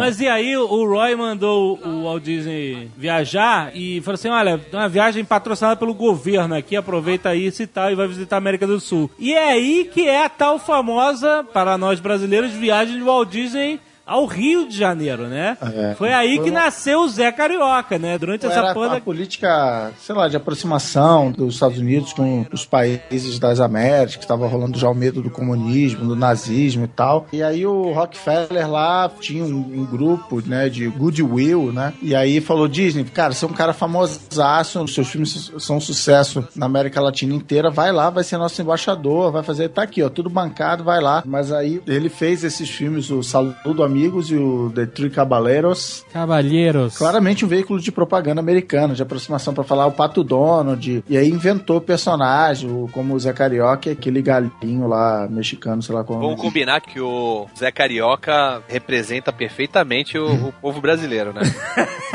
O que, que você esperava, cara? Não, mas é, eu não, Não, tô é- reclamando não. Não, mas você não tá sendo irônico? Não, Não? não, lógico que não. Porra, Tinha que eu- tá sendo irônico. Claro que não. O cara é um malandro, malandro de primeira linha. Quer trabalhar, O Pato Dono chega no Brasil e já mete uma cachaça goela abaixo. já dopa o malandro. O Zé Carioca era um personagem bem Carmen Miranda, entendeu? Porque esse, é, esse era o Brasil da... da Bem da- não. A Carmen Miranda que aparece no filme é bem Tá Carmen Miranda. filme. É, Não, eu tô falando essa coisa do malandro, do samba, da, da sabe, do... Mas isso não é Carmen Tropical, Isso é brasileiro. Carmen Miranda é banana na cabeça, cara. Então, cara... O Zé Carioca era um malandro. Tá querendo ver a calcinha da Carmen Miranda? Não tinha negócio desse? Está com fogo na Carmen Miranda? Não tem uma porra dessa? Isso, tá maluco. Tem, eles bo- botam, sei lá, fósforo no sapato dela, não sei o que, é, A cara. Zagal viu a versão hardcore da, né, do filme, né, O cara? Zé Carioca é Zé Carioca em inglês? Joe, Joe Carioca. Ah, Aqui, Joe? aqui no Wikipédia. José, Tá. José Carioca. Exatamente, o Wikipédia diz José Carioca. José. Não importa, porque ninguém tem a menor ideia de Ninguém quem sabe, seja. né? Exatamente. José Carioca. O Dumbo é de 41. Sim. O Dumbo foi feito durante essa viagem. Então, Durante a greve. durante a greve. E aí, nego não fala que o Dumbo é, o- é o filme menos caprichado da Disney? É. É justamente por causa da greve? Porque o Disney saiu fora, então os caras falaram: caramba, vamos fazer de um jeito pra entregar, entendeu? E não com preciosismo. Então você vê ó, a própria textura do Dumbo, eles não pintavam as coisas mais chapadas, eles não ficavam punhetando em cima da imagem pra. Os fundos. pra Cara, é impressionante como o olho do dono engorda o gado, cara. O cara saiu de perto, cara. O filme ficou, sabe, muito diferente da, da qualidade normal. Porque os filmes que foram lançados antes e depois do Dumbo sempre foram fodas, né, cara? Pinóquio, Fantasia, Bambi. Sempre foram filmes que tiveram grandes evoluções tecnológicas. O Pinóquio tem negócio da câmera, de multiplanos. O Bambi foi super elogiado também por tudo. Os caras fizeram um mini zoológico nos estúdios Disney com todos os animais que eles animaram no filme e tal, pra entender como é que eles andam, como é que eles comem, como é que eles correm. Fez um zoológico, né? Exato, tal. E aí que você vê, o cara tava longe, o Dumbo ficou bem mais ou menos. Mas na verdade tem uma coisa que tem que ser observada aí também. Porque o Dumbo, o Pinóquio e o Bambi, em certo ponto até o Saludo dos Amigos, eles foram feitos meio que ao mesmo tempo. Eram equipes separadas trabalhando nesses filmes e o foco do Walt Disney mesmo ta- tava no Fantasia, que É. esse sim era a menina dos, dos olhos dele, sabe? E o Dumbo conseguiu ser entregue no prazo, né? Ao contrário de vários outros filmes da Disney nessa época, porque os caras fizeram desse jeito, eles conseguiram entregar no prazo e faturou e tal, ajudou a pagar as Eu contas. acho interessante ver isso. Os animadores reclamavam que não tinham crédito, até, com razão e tal, não sei o quê. Tipo assim, que o Disney levava o nome de tudo, né? De todos os trabalhos, era Walt Disney. Mas você olha o trabalho que o cara tava menos envolvido, é o pior. Em, em termos É. técnicos, entendeu? Então não é à toa que tinha o nome do cara, entendeu? Ele fazia a coisa andar, ele era o Mas o Steve que foi Jobs mais da envolvido parada. foi o que deu menos retorno também, que foi fantasia. Não, foi pior. é, foi Então, pior. mas É, o fantasia foi- porque ele foi daquele de viagem foda dele, o cacete. Nenhum né? desses filmes deu muita grana. Tanto é que pouco depois eles tiveram que relançar Branca de Neve nos cinemas. Não, o Branca aí de Neve deu lucro e depois só foi dar lucro Cinderela nos anos 50. Foi o próximo filme que deu lucro. Nos anos 40 eles se endividaram foda, Então, assim. é, porque a empresa ficou fodida por causa da greve dos anos 40 todo, ficou fazendo muitos trabalhos menores, pequenos, entendeu? Os longas, fodões e tal, ficaram parados, né? Foi só na década de 50 mesmo que voltou com Cinderela que eles voltaram, né, a, a investir novamente nos longas e, e fazer sucesso todo. E aí o Fantasia eles entraram nessa viagem de que iam fazer arte, né? Iam ensinar as pessoas é, música clássica e dar uma popularizar e tal. E é claramente uma viagem de ego, assim, até declaração dos caras que trabalharam no projeto, dizendo que na época eles falavam, nossa, nós vamos entrar pra história, olha que momento, a gente tá nesse momento criando a história da animação e tal, que eles achavam que eles, sabiam fazer a, é, high art, iam fazer a arte do Louvre em forma de desenho animado. E aí se levaram a sério demais e fizeram, sei lá, aquela, aquela viagem lá, um bacanal de Beethoven. Mas pra pensar, não é? Não é? Foda, pra caralho. Puta, cara, mas posso falar? Ah. Fantasia é muito chato, cara. Não, então, eu É sei. muito chato. É chato, é chato, É. porque o cara fez a sinfonia lá, cara, em animação, mas não é uma obra de arte? Raramente musical é bacana, né, cara? Porra, tu vê musical, tu tem que estar preparado pra ver um musical, tá, tem que estar no espírito muito certo, senão tu vai achar uma merda, quase, quase que todos eles, né? É, porque não é só musical, é só música, né, cara? É, vai ver Evita, meu irmão. Eu acho que muita gente que tá ouvindo teve o primeiro contato com fantasia com o jogo do Mega Drive. E foi meu primeiro contato também. Quando eu joguei, eu falei, cara, eu- preciso ver esse desenho, deve ser muito legal. E aí, quando eu consegui o VHS do Fantasia, cara, na época eu devia ter, sei lá, 9, 10 anos, cara, eu não consegui assistir. E depois eu tentei de novo. Não dá, cara, é muito chato. É um filme que não sobrevive à regra dos 60 anos. It's.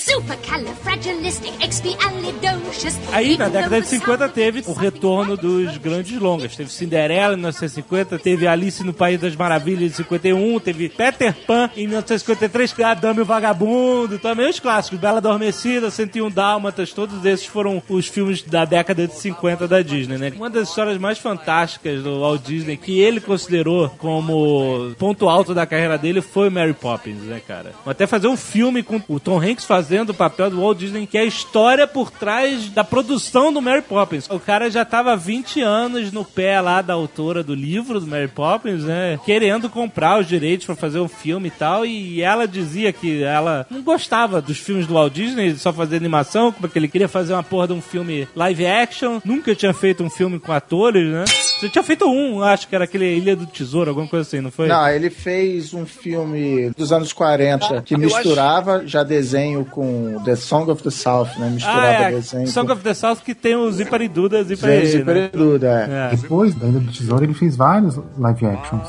Mary Poppins foi muito depois. É, o Mary Poppins 64, não foi? Sim, já, ele já tinha um histórico já de live action. Ah, então tá bom. Mas ela dizia que ela não gostava, né? A P.L. Travers. E aí ficou ele, o irmão e tal, enchendo o saco da mulher 20 anos, cara. Ligava pra ela, vamos lá e tal. Ela, não, não quero e tal. E aí convenceram, né? Ela era tão zelosa com o trabalho dela quanto o Walt Disney era com dele. E aí, o que dizem é que ela queria aprovar o roteiro. E o Walt Disney falava, ninguém vai aprovar o roteiro porra nenhuma sabe? Eu que vou aprovar o roteiro. E eles conseguiram fazer numa cláusula contratual alguma coisa bem técnica, ela não tivesse poder de vetar o roteiro deles, porque ele queria misturar também desenho animado com filme e ela não queria, entendeu? E aí ela não conseguiu, ficou amarrada em cláusulas legais lá de roteiro e o Walt Disney conseguiu o que ele queria, que era fazer o filme do jeito que ele fez. E parabéns, porque é um dos maiores clássicos da Disney. Fez o livro ser muito mais conhecido do que seria se fosse apenas um livro, né, cara? É uma obra de arte, cara. E nessa mesma época ele já tava construindo a Disneylândia, né? Então, esse é outro capítulo da história do cara. Os caras dizem, os biógrafos, alguns, né, dizem que a greve mudou muito o Disney. Ah, total. Mudou, assim, a produção de filmes live action foi um sintoma dele, assim, ah, de estar, sabe, decepcionado com os animadores, entendeu? Vou, vou fazer um filme que eu não dependa de animador. Tá desanimado com os animadores. Exatamente, né? E os parques, né, que foram a maior paixão dele, disseram que era, era ele querendo fazer algo mais, entendeu? E o que eu acho legal do Walt Disney é, é assim, que ele inventou o parque temático. Não existia parque temático, assim como, É. como a Disney é, né? Você tinha numa, um parquezinho, túnel da morda gigante, montanha-russa, Tivoli beleza. Park, né? Tivoli Park. entendeu? Pague pra entrar, reze pra sair. Aqueles parquinhos itinerantes, né? Aliás, antigamente, os parques eram pequenos e andar, o circo, né, ia até você. No início do século XX, você não tinha carros e rodovias pra você poder viajar o país ou viajar de avião baratinho e tereréu, não sei o que, né? Porque não existia turismo antigamente, É. entendeu? Não existia, você, você nascia e morria no mesmo lugar, cara. Muita coisa mudou em relação ao turismo no século XX, né? Por causa da aviação, por causa das autoestradas, por causa de tudo. E aí foi a hora de nascer o que ele tinha em mente, que era esse mundo, mundo encantado, um mundo mágico, onde as pessoas esqueceriam seus problemas, queria que a família toda pudesse se divertir. E aí ele foi naquelas feiras mundiais, né? As World Fairs. Qual foi a última? Foi na década de 30, não foi? A- do Antes pai do do... Tony Stark. Do pai do Tony Stark, exatamente. e aí ele viu aqueles bonecos animatrônicos, né? Que é diferente de um robô, né? Boneco animatrônico é um boneco que parece um ser humano, um manequim, que se mexe e tal de uma forma pré-programada, né? E ele, caraca, eu posso criar muito em cima disso, muita coisa foda pode nascer. Então ele tinha toda essa ideia, né, de uma rua principal que lembrasse a cidadezinha onde ele cresceu quando era moleque, cheia de lojas, cheia de coisas legais, comparada com os personagens, o Mickey liderando, luzes brilhantes, bandas, restaurantes, cenários fantásticos, atração com água, boneco animatrônico, monorail futurístico que ele adorava trem. Então ele tinha Pô, cara, eu quero ir pra Disney agora, JP. Fecha um pacote pra mim aí, cara. Saudade, pô. cara. O cara tinha tudo isso na cabeça e ele precisava fazer. Como é que eu faço isso se tornar realidade? A empresa dele não tinha como financiar esse universo todo, né, cara? Era muito bizarro. Aí veio a história da ABC. Ele fez um acordo com a ABC que a ABC ia financiar a Disneylândia. Ele precisava de dinheiro de fora, entendeu? E a ABC ia, ia ser dona de um terço da Disneylândia, né? Hoje a Disney é dona da ABC. Então você viu o que aconteceu. Caraca, o mundo dá voltas. Aí você falou a parada dos animatrônicos, a World Fair. Ele, segundo a Wikipedia, e se você sabe se está na Wikipedia é verdade. Porra, você Ele- lê a biografia de mil páginas, tu vai Ah, citar que a eu- Não, eu, Wikipedia? eu fiquei na dúvida. Quando você falou, eu fiquei na dúvida e eu fui conferir na Wikipedia. Ele É. inventou o animatronics. Então o que que acontece? Ele bolou esse conceito todo de parque que você falou. Ele inventou o cargo que é um dos cargos mais com o nome mais maneiro que existe, que é o Imagineer, né? Os engenheiros da imaginação. Sim, sim. Que eram os caras que faziam os animatronics. Então, mas calma aí, ele não conheceu esses caras nessas feiras? Não, foram os primeiros clientes dele. Como rolava dinheiro de governo e tal nas World Fairs, ele sempre dava um jeito de alguém pagar os projetos dele. Então ele falou: não, cara, vocês vão financiar isso aqui, mas a tecnologia é minha e depois eu vou transpor isso pros meus parques, entendeu? O Hall dos Presidentes, o Carrossel do Progresso e tal, eles foram de World Fairs. O Hall dos Presidentes, por exemplo, é da World Fair de Nova York de 1964. Eu jurava que ele tinha visto na World Fair e tinha pensado em fazer a parada. Não, ele, ele inventava. Aí ele tava de Steve Jobs, né? Ele virava pros caras e falava: Cara, tive uma ideia. Boneco robô, faz aí. Os caras, ah, meu Deus. De 1964, não há tecnologia pra isso. e assim, deu, deu uma merda. O Hall dos Presidentes foi tipo assim: no dia da estreia, os caras não tinham certeza se ia funcionar ou não. Eu acho que até hoje não funciona. José Carioca. Ele fez ali nos arredores de Los Angeles, é meio afastada Anaheim. em Anaheim, né? Exato. E eles estavam construindo uma rodovia que ia passar ali. Aí ele falou assim: perfeito, que eu vou construir o parque, a rodovia vai passar aqui, as pessoas vão vir. Alguém falou no ouvido dele, construam que eles virão. Exatamente. Mas assim, era muito isolado antes, né? Hoje em dia foi tudo engolido pela cidade, né? Tem rodovia pra tu quanto é lado, tem cidade pra tu quanto é lado. E ainda assim, quando tu entra lá, some a cidade. Tu não vê prédio, tu não vê nada, tu não ouve cidade, tu não ouve nada, cara. Custou 17 milhões de dólares, olha que beleza. Vou. Ela. O cara hoje não faz uma atração com isso, né, Porra, cara? porra. E aí no dia, o, o tão famoso dia de abertura, em 1955, foi um desastre, né? Foi um desastre. Óbvio, né? Como não ia ser, né? Tem um programa que um documentário que passou na Globo News faz um tempinho que conta a história desse dia, é muito maneiro. Mostra tudo quanto é coisa que deu errado, cara. Primeiro, nego começou a vender ingresso falso. Não, mas isso Ah, virou Brasil, virou Vender... Brasil. Eu já sei até quem foi, cara. Foi o Zé Carioca. Venderam 10 mil ingressos falsos, maluco. Então a parada tava super lotada. Tava um dia de calor insuportável. O nego tava deixando pegada no concreto, que era recente, né? Era tudo muito Aham. recente, né? E as atrações quebravam, acabou o refrigerante, não tinha água, não tinha bebedouro suficiente. Puta, foi uma merda, cara. Quem, quem foi, se fudeu. Foi transmitido ao vivo na TV, Foi né? transmitido ao vivo na ABC, óbvio, né? Apareceram algumas coisas engraçadas também, que contrataram dois galãs da época pra fazerem a apresentação, né? Aham. Um deles era o Ronald Reagan, Olha aí. depois Que virou... era ator, o Ronald Reagan virou presidente dos Estados Unidos, né? Mas ele era ator nessa época, né? Ator famoso. É. E o outro era o Bob Cummings, que Era ator pornô, né? É quase isso, cara. Ele tava na entrada da Frontierland, tava câmera 1 no Ronald Reagan. Ia passar pra ele. Quando passou pra ele, ele tava agarrando uma dançarina, brother. Pegou ele ao vivo agarrando a mulher, brother. Excelente, cara. E depois, quando cortaram também pro Walt Disney falar, ele tava com um discurso já preparado e tal. Começou a falar, se embananou todo, pediu desculpa, começou de novo. É, imagina, o cara devia estar uma pilha, A né? filha dele fala que no dia da inauguração tava emocionadíssimo. Virou pra filha e falou: Hoje é o dia mais feliz da minha vida. Tipo, não foi quando você nasceu. É hoje. É que é típico dele, né, cara? José Carioca. Mickey Mouse. E aí depois começaram os planos maiores ainda, né? A Disney World, que viria a ser construída na Flórida, foi um super segredo de Estado por um simples motivo, especulação, né, cara? Começou nove anos depois da inauguração da Disneyland, né? em- Eu vi um especial sobre isso, que ele ia, voava de teco-teco pra lá e era o maior segredo do mundo, porque se eu soubesse que o maluco tava É, comprando a Flórida inteira, né, cara? pra fazer um parque, fudeu, né? É, a máscara do João Bafo de Onça e ficava pilotando por aí que ele falou.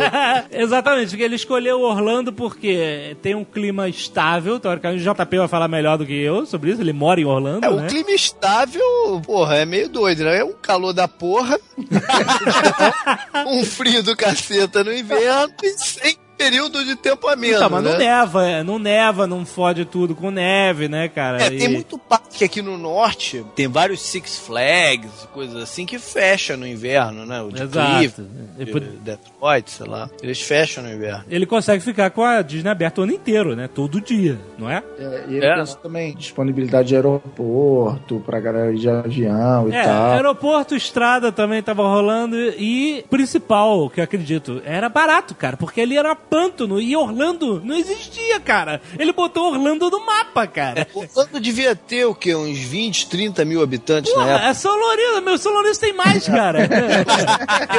Quem tinha Grande Orlando tem 1 milhão e 200, alguma coisa assim. O mercado metropolitano que mais cresce aqui nos Estados Unidos ainda hoje é Orlando. Quando ele assinou, quando lançou lá o projeto tal, o governador da Flórida declarou corretamente que hoje é o dia mais importante da história da Da Flórida. história E da é- Flórida, exatamente. Foda-se guerra de independência, Foda-se, exatamente. Abolição da escravatura, foda-se. Coitado do Ponce de Leon tem um parquezinho de merda lá. Isso tipo cara. Coitado, cara. Mas aí, é, o que aconteceu? Ele tinha duas empresas, a Tomahawk Company e a Latin America Development, que eram empresas de fachada, assim. Ninguém pode saber que o Walt Disney tá comprando terras e terras e terras na Flórida, né? Veja da minha cabeça, cara, vamos fazer uma empresa de sacanagem. Vamos botar que nome? Latinoamérica. Isso é porque não pôde botar Zé Carioca, né? Que ia dar muita bandeira. O cara pagou 180 dólares por acre. Um acre, 4 mil metros quadrados, mais ou menos. Ele pagou 180 dólares, maluco. Tudo bem, era 1964, ok. E era uma terra de ninguém, né, E era- cara? mas- então. Era um a- pântano, E né? ele saiu comprando, saiu comprando, comprando. Cara, ele comprou o mundo ali. As pessoas sabiam, né? Os jornais, quem é a indústria. Tinha vários machetes. Quem é a indústria misteriosa que está comprando terras né, em Orlando. Quem é? Quem é? Que ficou um mistério durante tempo. E aí, cara, quando saiu a matéria no jornal falando assim: nós dizemos que nossa indústria misteriosa é a Disney. Quando saiu essa manchete, cara, pulou imediatamente pra mil dólares por ato. Olha isso, cara. Olha o que o cara fez. E aí já era, né? Aí quando, quando abriu a porteira, né? Da especulação imobiliária, né, cara? Porque, obviamente, todo mundo ia querer construir hotéis e, e tudo, e transporte, e tudo, né, cara? É, toda a infraestrutura pro parque, né? É que nem quando você vai fazer festa, né? Pra fazer a festa do seu avô de 70 anos, custa um preço. Se for festa de 15 anos da filha, é o dobro. Se for casamento, é o triplo. Casamento é, é na base do milhar. Exatamente, exatamente. Casamento tudo parte de mil, né? Não tem nada. não, não tem. É, é a base de cálculo. É no milhar, é no milhar. O mínimo é mil. A melhor maneira é você falar que outra parada, é enterro, é enterro, mas ele era... Era espírito, então ele quer tudo branco. né? José Carioca. Então, antes de história maneira, assim, pra quem gosta do parque e tal, eh, tem vários documentários sobre a construção do parque. Uma, uma- Magic Kingdom, que você diz. Magic Kingdom, né? Que foi o Porque o nome do parque não é Disney World, nem Disneyland. É, Disney né? World é o complexo todo. Sim, né? ah, eu vou na Disney, né? É. A pessoa fala, e o parque não é Disney. É, o Disney World. E Orlando também não se chama Disney, né? Eu vou na Disney. Epcot significa Experimental Prototype Community of Tomorrow. É pra galera morar lá. Então essa é aquela parada ficção científica dos anos 60, de, É, isso aí. de você a teu correio pelo tubo de pneumático. É, Inclusive, tem um. Eu não sei se é uma cidade ou um bairro, o JP ficou de levar a gente lá. Só que no dia que a gente ia, complicou que era Celebration. Celebration. Celebration. é. É, Celebration é uma ideia. Ele queria transformar Epcot. Na verdade, é- a ideia dele era uma coisa mais parecida com o que é Celebration hoje do que o próprio Epcot. Aí depois construíram a parada lá. Celebration é residencial, eu não conheço aqui. É residencial, é residencial. É um condomínio? Não, não, não. É uma, um bairro. mini, é uma mini cidade Disney. É isso. É, é. Mas É que as tem a pessoas moram mesmo. própria, tem tudo. Que tem um episódio do Disneylandia que ele fala, né? Ele, ele vem de peixe da Disney World e fala, mas o foda da Disney World vai ser Epcot. E ele falou que isso que era o diferencial, que você ia morar no jeito Disney. Então ele tava numa viagem assim forte de É. vou moldar o mundo a, a minha a, a minha ideia. Mas Celebration não é assim. Celebration é. Ah, mas é, foi feito muito depois. Tem nada a né? ver Já é outra com proposta, isso, com outra realidade, né? Pois é. Ele já tinha morrido na época do Epcot, né? O parque que ele começou a construir foi o Magic Kingdom, que é o parque mais antigo, que foi o primeiro ali. Ele terminou de construir o Magic Kingdom? Não, não, não, Não. não, chegou a terminar. E ele é uma versão maior da Disneyland, que é o parque original lá em, em- na Califórnia, né? Tudo é maior, né? Hoje em dia, se você for primeiro em Orlando e depois na Disneyland, foi o meu caso, Disneyland parece uma versão menor de Orlando. Mas eles deram uma garibada na Disneyland parece que tá bem bacana agora. Eles fizeram uma área nova lá no parque. E aí, o que aconteceu? Ele morreu em 66, né? E ainda tava nos projetos iniciais da coisa e tal. E aí parou tudo, né? Tipo, e agora? O cara morreu, será que dá pra fazer sem ele e tal? E aí ficou um ano parado, né? E aí o Roy, que era super cético no início, né? Ele, ele que foi o cara que falou: não, não, vamos fazer. Inclusive, no Magic Kingdom tem uma estátua do Roy, né? Tem, Tem aquela dois. estátua grande do Walt Disney, que fica em frente Disney. ao castelo. lá em frente ao castelo de mão dadas com o O Mickey. Mickey Mickey. Tem uma outra do Disney logo na entrada, que ele tá sentado num banco de praça. Não, não, na entrada do Roy. A entrada é é exatamente. o Roy. Carlos de Andrade, cara. Quando você entra no parque, tem um deles sentado com a Minnie. Esse é o Roy Disney. irmão Exatamente, dele. exatamente. E lá em pé, lá, na- lá no fundo, depois da. da Quem é que tá Misfit, sentado com a Minnie? Roy Disney. Olha o Jovem Nerd. E o Walt fica lá no fundo em pé com o Mickey. Mas eu achei bem legal isso, ter o cara lá. É, o cara porque- continuou o legado Porque do foi irmão, ele né? que construiu, né, aquilo lá, né? Foi ele que mandou botar a estátua dele, né? Será que foi? Não sei. José Carioca.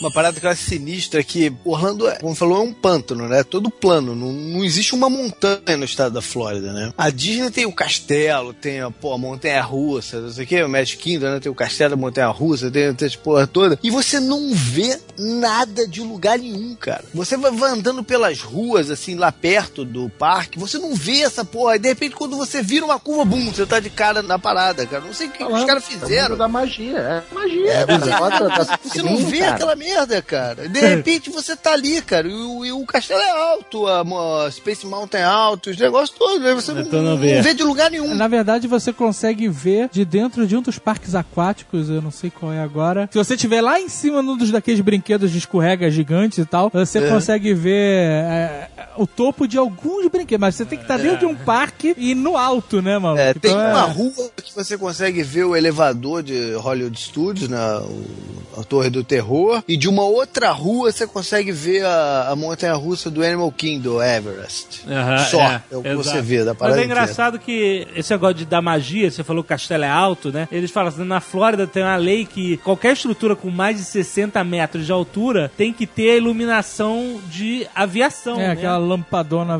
vermelha. lâmpada né? piscando, exatamente. E os caras, o projeto original do castelo era maior do que 60 metros. Claro. Imagina tu fazer um castelo lindo, foda, com a luz piscando no É, e estragar tudo.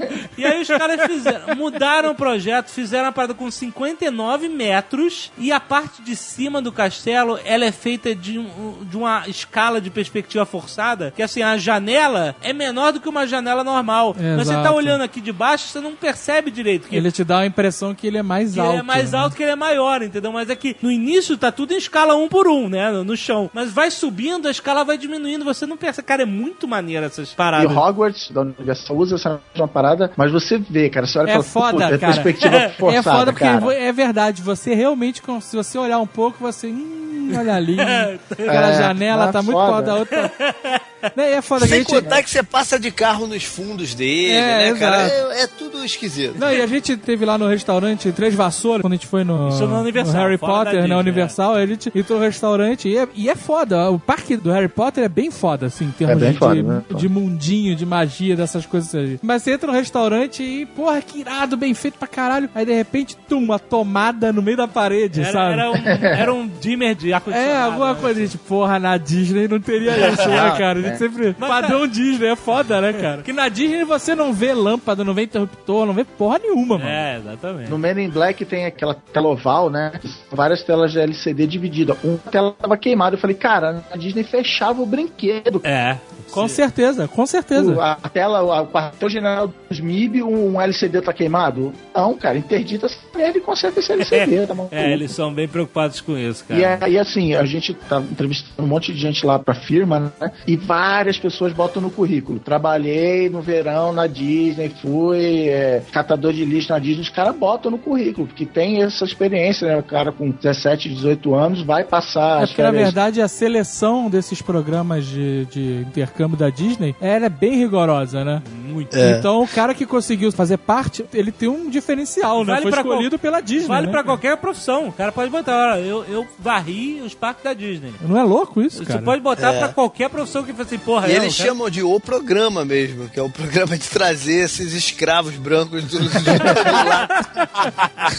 do, do planeta, né, cara? E os caras vivem num esquema quase de escravidão mesmo, que eles têm que morar num certo lugar lá, maluco. E, pô, esse lugar tu só pode sair de casa até voltar, tem que voltar pra casa até não sei quantas horas. A parada é toda cheia de, de regra E mesmo. é louco porque a gente conversou, quando a gente voltou de lá, a gente conversou com um cara que tinha feito esse programa e tal. E todo mundo que faz adora essa merda. O cara já Adora. tinha voltado várias vezes. Eles se encontram a vida inteira. A turma É. de 78 do programa da Disney, não sei o que lá. O passo do programa é uma lobo- lobotomia na pessoa, cara. Cara, mas eu- eu acho impressionante. Você chega lá, todos os funcionários estão de bom humor pra caralho. Te atendem bem pra caraca. Ninguém tá de ovo virado. Você pode chegar com um problema, o cara tá rindo, tá sorrindo pra você, Eu cara. trabalho com muita galera que não é bem assim, não, mas no parque é verdade. No Diz parque. a lenda que quando abriu a Euro Disney em Paris, falaram isso, né? Você tem que sorrir sempre, isso aqui. Aí os franceses, por quê? Eu tive um dia péssimo, eu vou tratar as pessoas mal porque eu, eu tô de mau humor.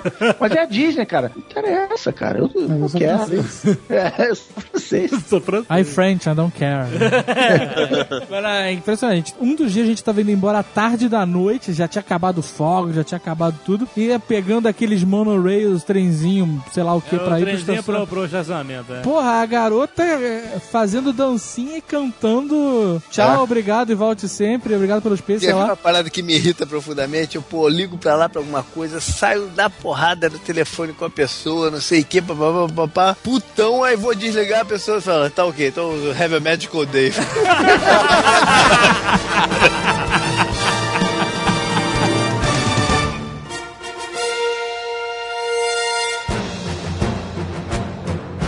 Hoje, a Walt Disney Company é dona de cinco resorts, 11 parques temáticos. Um famoso podcast. Quem dera. Quem dera, meu. Dois parques aquáticos. Porra, seria vizinho JP feliz. 39 hotéis, 8 estúdios de cinema, 6 gravadoras, 11 redes de TV a cabo, uma rede de TV aberta, que é a ABC, 4 navios e uma ilha nas Bahamas. Quem botou isso aqui? Não, tem uma ilha lá, cara. Tem uma ilha? Claro que tem a ilha. Caraca. É Castaway Cay. Muito bom. O Castaway Cay é da Royal Caribbean, eu tô confundindo. Eles têm uma ilha lá, de qualquer jeito. lá. Mas é muita coisa, cara. Incluindo as redes de TV a cabo, uma delas é a ESPN, né, cara? Que pouca gente sabe que é da ESPN Disney. É, é da Disney, SPN, a ABC. Tudo isso cria um faturamento anual de 35 bilhões de dólares. Aí as pessoas não sabem separar a parada, entendeu? Vai dizer que, ah, o Walt Disney fumava, bebia, denunciou comunista. O cara fez parte de um grupo de Hollywood que era cheio de antissemita, por isso ficou essa lenda dele ser antissemita. Ele nunca declarou que era antissemita, nem Mas nada. isso é errado, porque o cara pode ser uma pessoa admirável e ter seus defeitos, né, cara? É, É. Esse negócio de querer endeusar também é foda, né, cara? É, É, é é, tá, tá na cultura da empresa, né? Que hoje é um conglomerado impressionante. E os caras fazem questão que a imagem deles seja assim, ilibada, sem nenhuma vírgula. Aí eu pergunto assim, o cara não pode ser falho, mas ter um legado legal? Olha aí, bacana? legado legal. Um legado Vou bacana? fazer até um carimbo, O legado, legado, legal. o legado da, ao Pô, que... tá parecendo PC Siqueira, cara. Não tá? O que é? Não, porra. O Steve Jobs, legado legal. Pum. Né? Walt Disney, legado legal. José Carioca.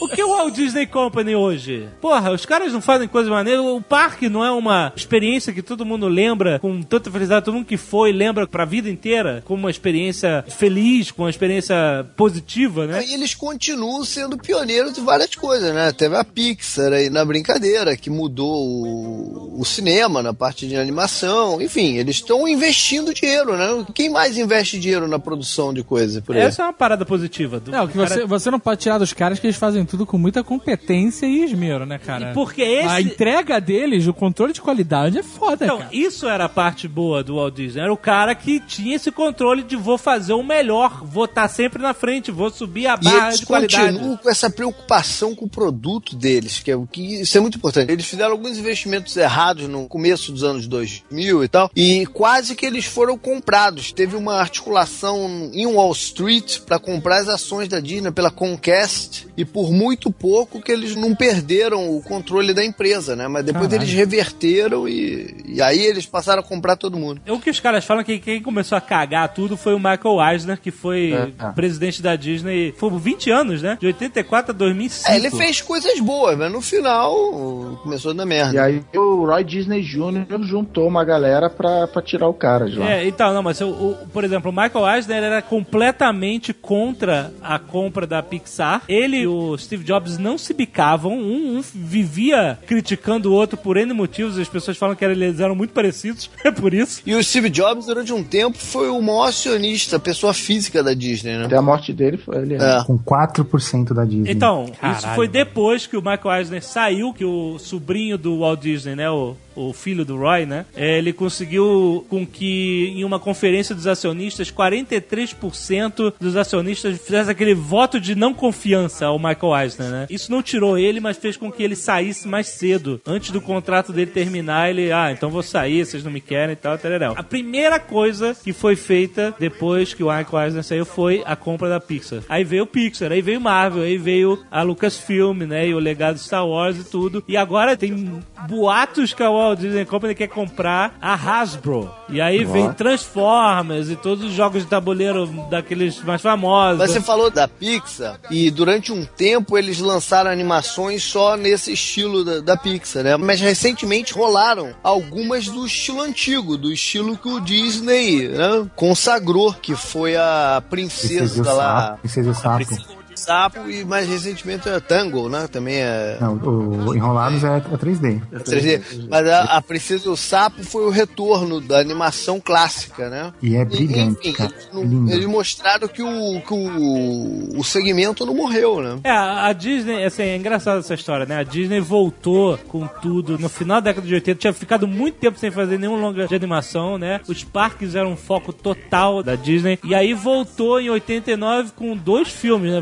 Voltou com Roger Rabbit, que era a mistura de animação com filme, e voltou com a Pequena Sereia, que foi um puta sucesso também e tal. Aí Foi... teve o Rei Leão E também. aí não teve foi? o Rei Leão, e te- teve todo um novo respiro das animações 2D. É porque aí eles acharam filão de contratar uma dupla da Broadway e, e deu esse ar de musical pro, pro negócio. Exatamente, exatamente. Cada animação vinha com um estilo de musical de Broadway, né? Tipo, o Hércules era bem Broadway gospel, né? Era bem gospel. O Aladdin também era bem Broadway, né? Exatamente. É, mas aí logo um dos caras morreu de AIDS e logo degringolou, né? Aí já veio Pocahontas, essas paradas Então, já- aí o que, que eles falam? Eles falam que a Disney, com o tempo, começou a perder a empatia que os personagens tinham com o público. Porque veio um monte de animações e que nego tava nem aí. O Corcunda de Notre Dame, Pocahontas, ninguém mais se conectava com a galera. E aí foi quando a Pixar entrou com Toy Story, que foi o que mudou a Disney, né, cara? Foi o que transformou a ideia. Porque a Pixar não era só a tecnologia, era aquele cuidado com o roteiro. Os caras que tinham a pegada que o Walt Disney tinha antes, né? Como se conectar com o público, como criar personagens interessantes que todo mundo fala, que todo mundo ama e tal, não sei o quê. Uma coisa que a, a animação da Disney não estava conseguindo fazer e a Pixar conseguiu. E por isso que a união entre eles foi uma coisa imprescindível para manter a Disney no topo. Então, Jovem Nerd, qual foi a bronca total que o povo teve quando eles compraram a Lucasfilm agora? Por que, que foi a bronca? A mesma ignorância de quando a Disney comprou a Marvel. Nego- Ah, vai ter agora Darth Vader com Mickey Mouse. É, a mesma ignorância. É, é, é uma reação, não é um. Você não parou pra pensar. Você ouviu Disney e Star Wars, você reagiu. Você acha que não combina porque a, o Star Wars vai virar a filosofia A minha Disney, única né? reação, assim, negativa, eu- fui a favor, tal, não sei o que, mas minha única reação negativa é que eu fiquei com medo que os próximos episódios, os protagonistas fossem os Ewoks. Não vai ser cara. Puxa vida! José Carioca. Mickey Mouse. O Disney morreu em 66 e o Roy em 71. E. Eles morreram de quê, afinal, os dois? Porque o Roy ainda morreu com 78 anos, ele era mais velho que o Disney. Agora, o Disney morreu novo, cara, morreu com 65. Mas o Disney não morreu, né? Ah, é, para, sim, para. tem isso, É, claro. então, Ele teve um câncer, né? Ele fumava que nem a chaminé. Quando eles tinham feito a Branca de Neve, teve uma ocasião em que, pra comemorar né, o, o sucesso do filme e tal, ele levou todos os, os animadores pra uma festa, né, pra um sítio onde ele costumava praticar polo, né? E aí teve uma vez que, em que ele caiu do cavalo e ele ficou com um, um ferimento no pescoço que fez com que ele ficasse com dor a vida inteira, né? E ele nunca foi tratando isso, nunca tratou, nunca tratou, até porque na época também não tinha tanta tecnologia assim, né? E isso somado com o fato de que ele fumava o dia inteiro, desde que ele tinha ido pra França, pra guerra, né? Ele bebia muito também, até por causa dessas dores. Então ele sempre teve uma saúde muito precária, né? Ele, ele mancava, ele tinha vários problemas e tal. Caralho, ele mancava. Era coxo, né? Joseph Klimber, né? Do, do mundo da fantasia. E aí, em 66, quando ele foi fazer um exame pra tentar curar essa dor no pescoço dele, que reverberava pro corpo inteiro, ele descobriu que ele tava com câncer do pulmão e já tava em estado de metástase já. Então, o médico deu pra ele, tipo, dois meses de O vida. médico falou assim, então, acho que você não precisa se preocupar mais com essa dor no pescoço. é verdade essa história, todo mundo sabe, que cortaram a cabeça dele fora e congelaram. né? Whatever, ele morreu. Cara. Não morreu! Se congela, olha só, se Não, não, congela, não, tem essa não, ideia não. da parada. Lá vem o. Jovem Nerd cético, Se jovem congelou, cético. o cara morreu, cara. Caraca, meu Não, irmão. tá louco, rapaz. Tu não entende nada de congelamento Não, criogênico. não entendo nada. Porra, an- anos de curso aí, 20 anos de curso, não aprendeu ainda. O cara fica vivo. Tá bom, congelaram ele em carbonito. Quando Mas a magia do cara é tão grande que, que gera isso, né? Cara, ele não pode morrer, ele tem que ter sido congelado. É, ele é Elvis, e essas, essas grandes essas grandes personalidades, cara. O nego não Eu não admite. sei, se, se ele foi congelado mesmo, acho que o plano dele não deu muito certo ainda, né, cara? Porque descobriram a forma de trazer o cara de Pô, volta. mas eles estão trabalhando pra isso, estão comprando o mundo inteiro, né, cara? Cedo ou tarde eles vão comprar alguma empresa que resolva esse problema, né, cara?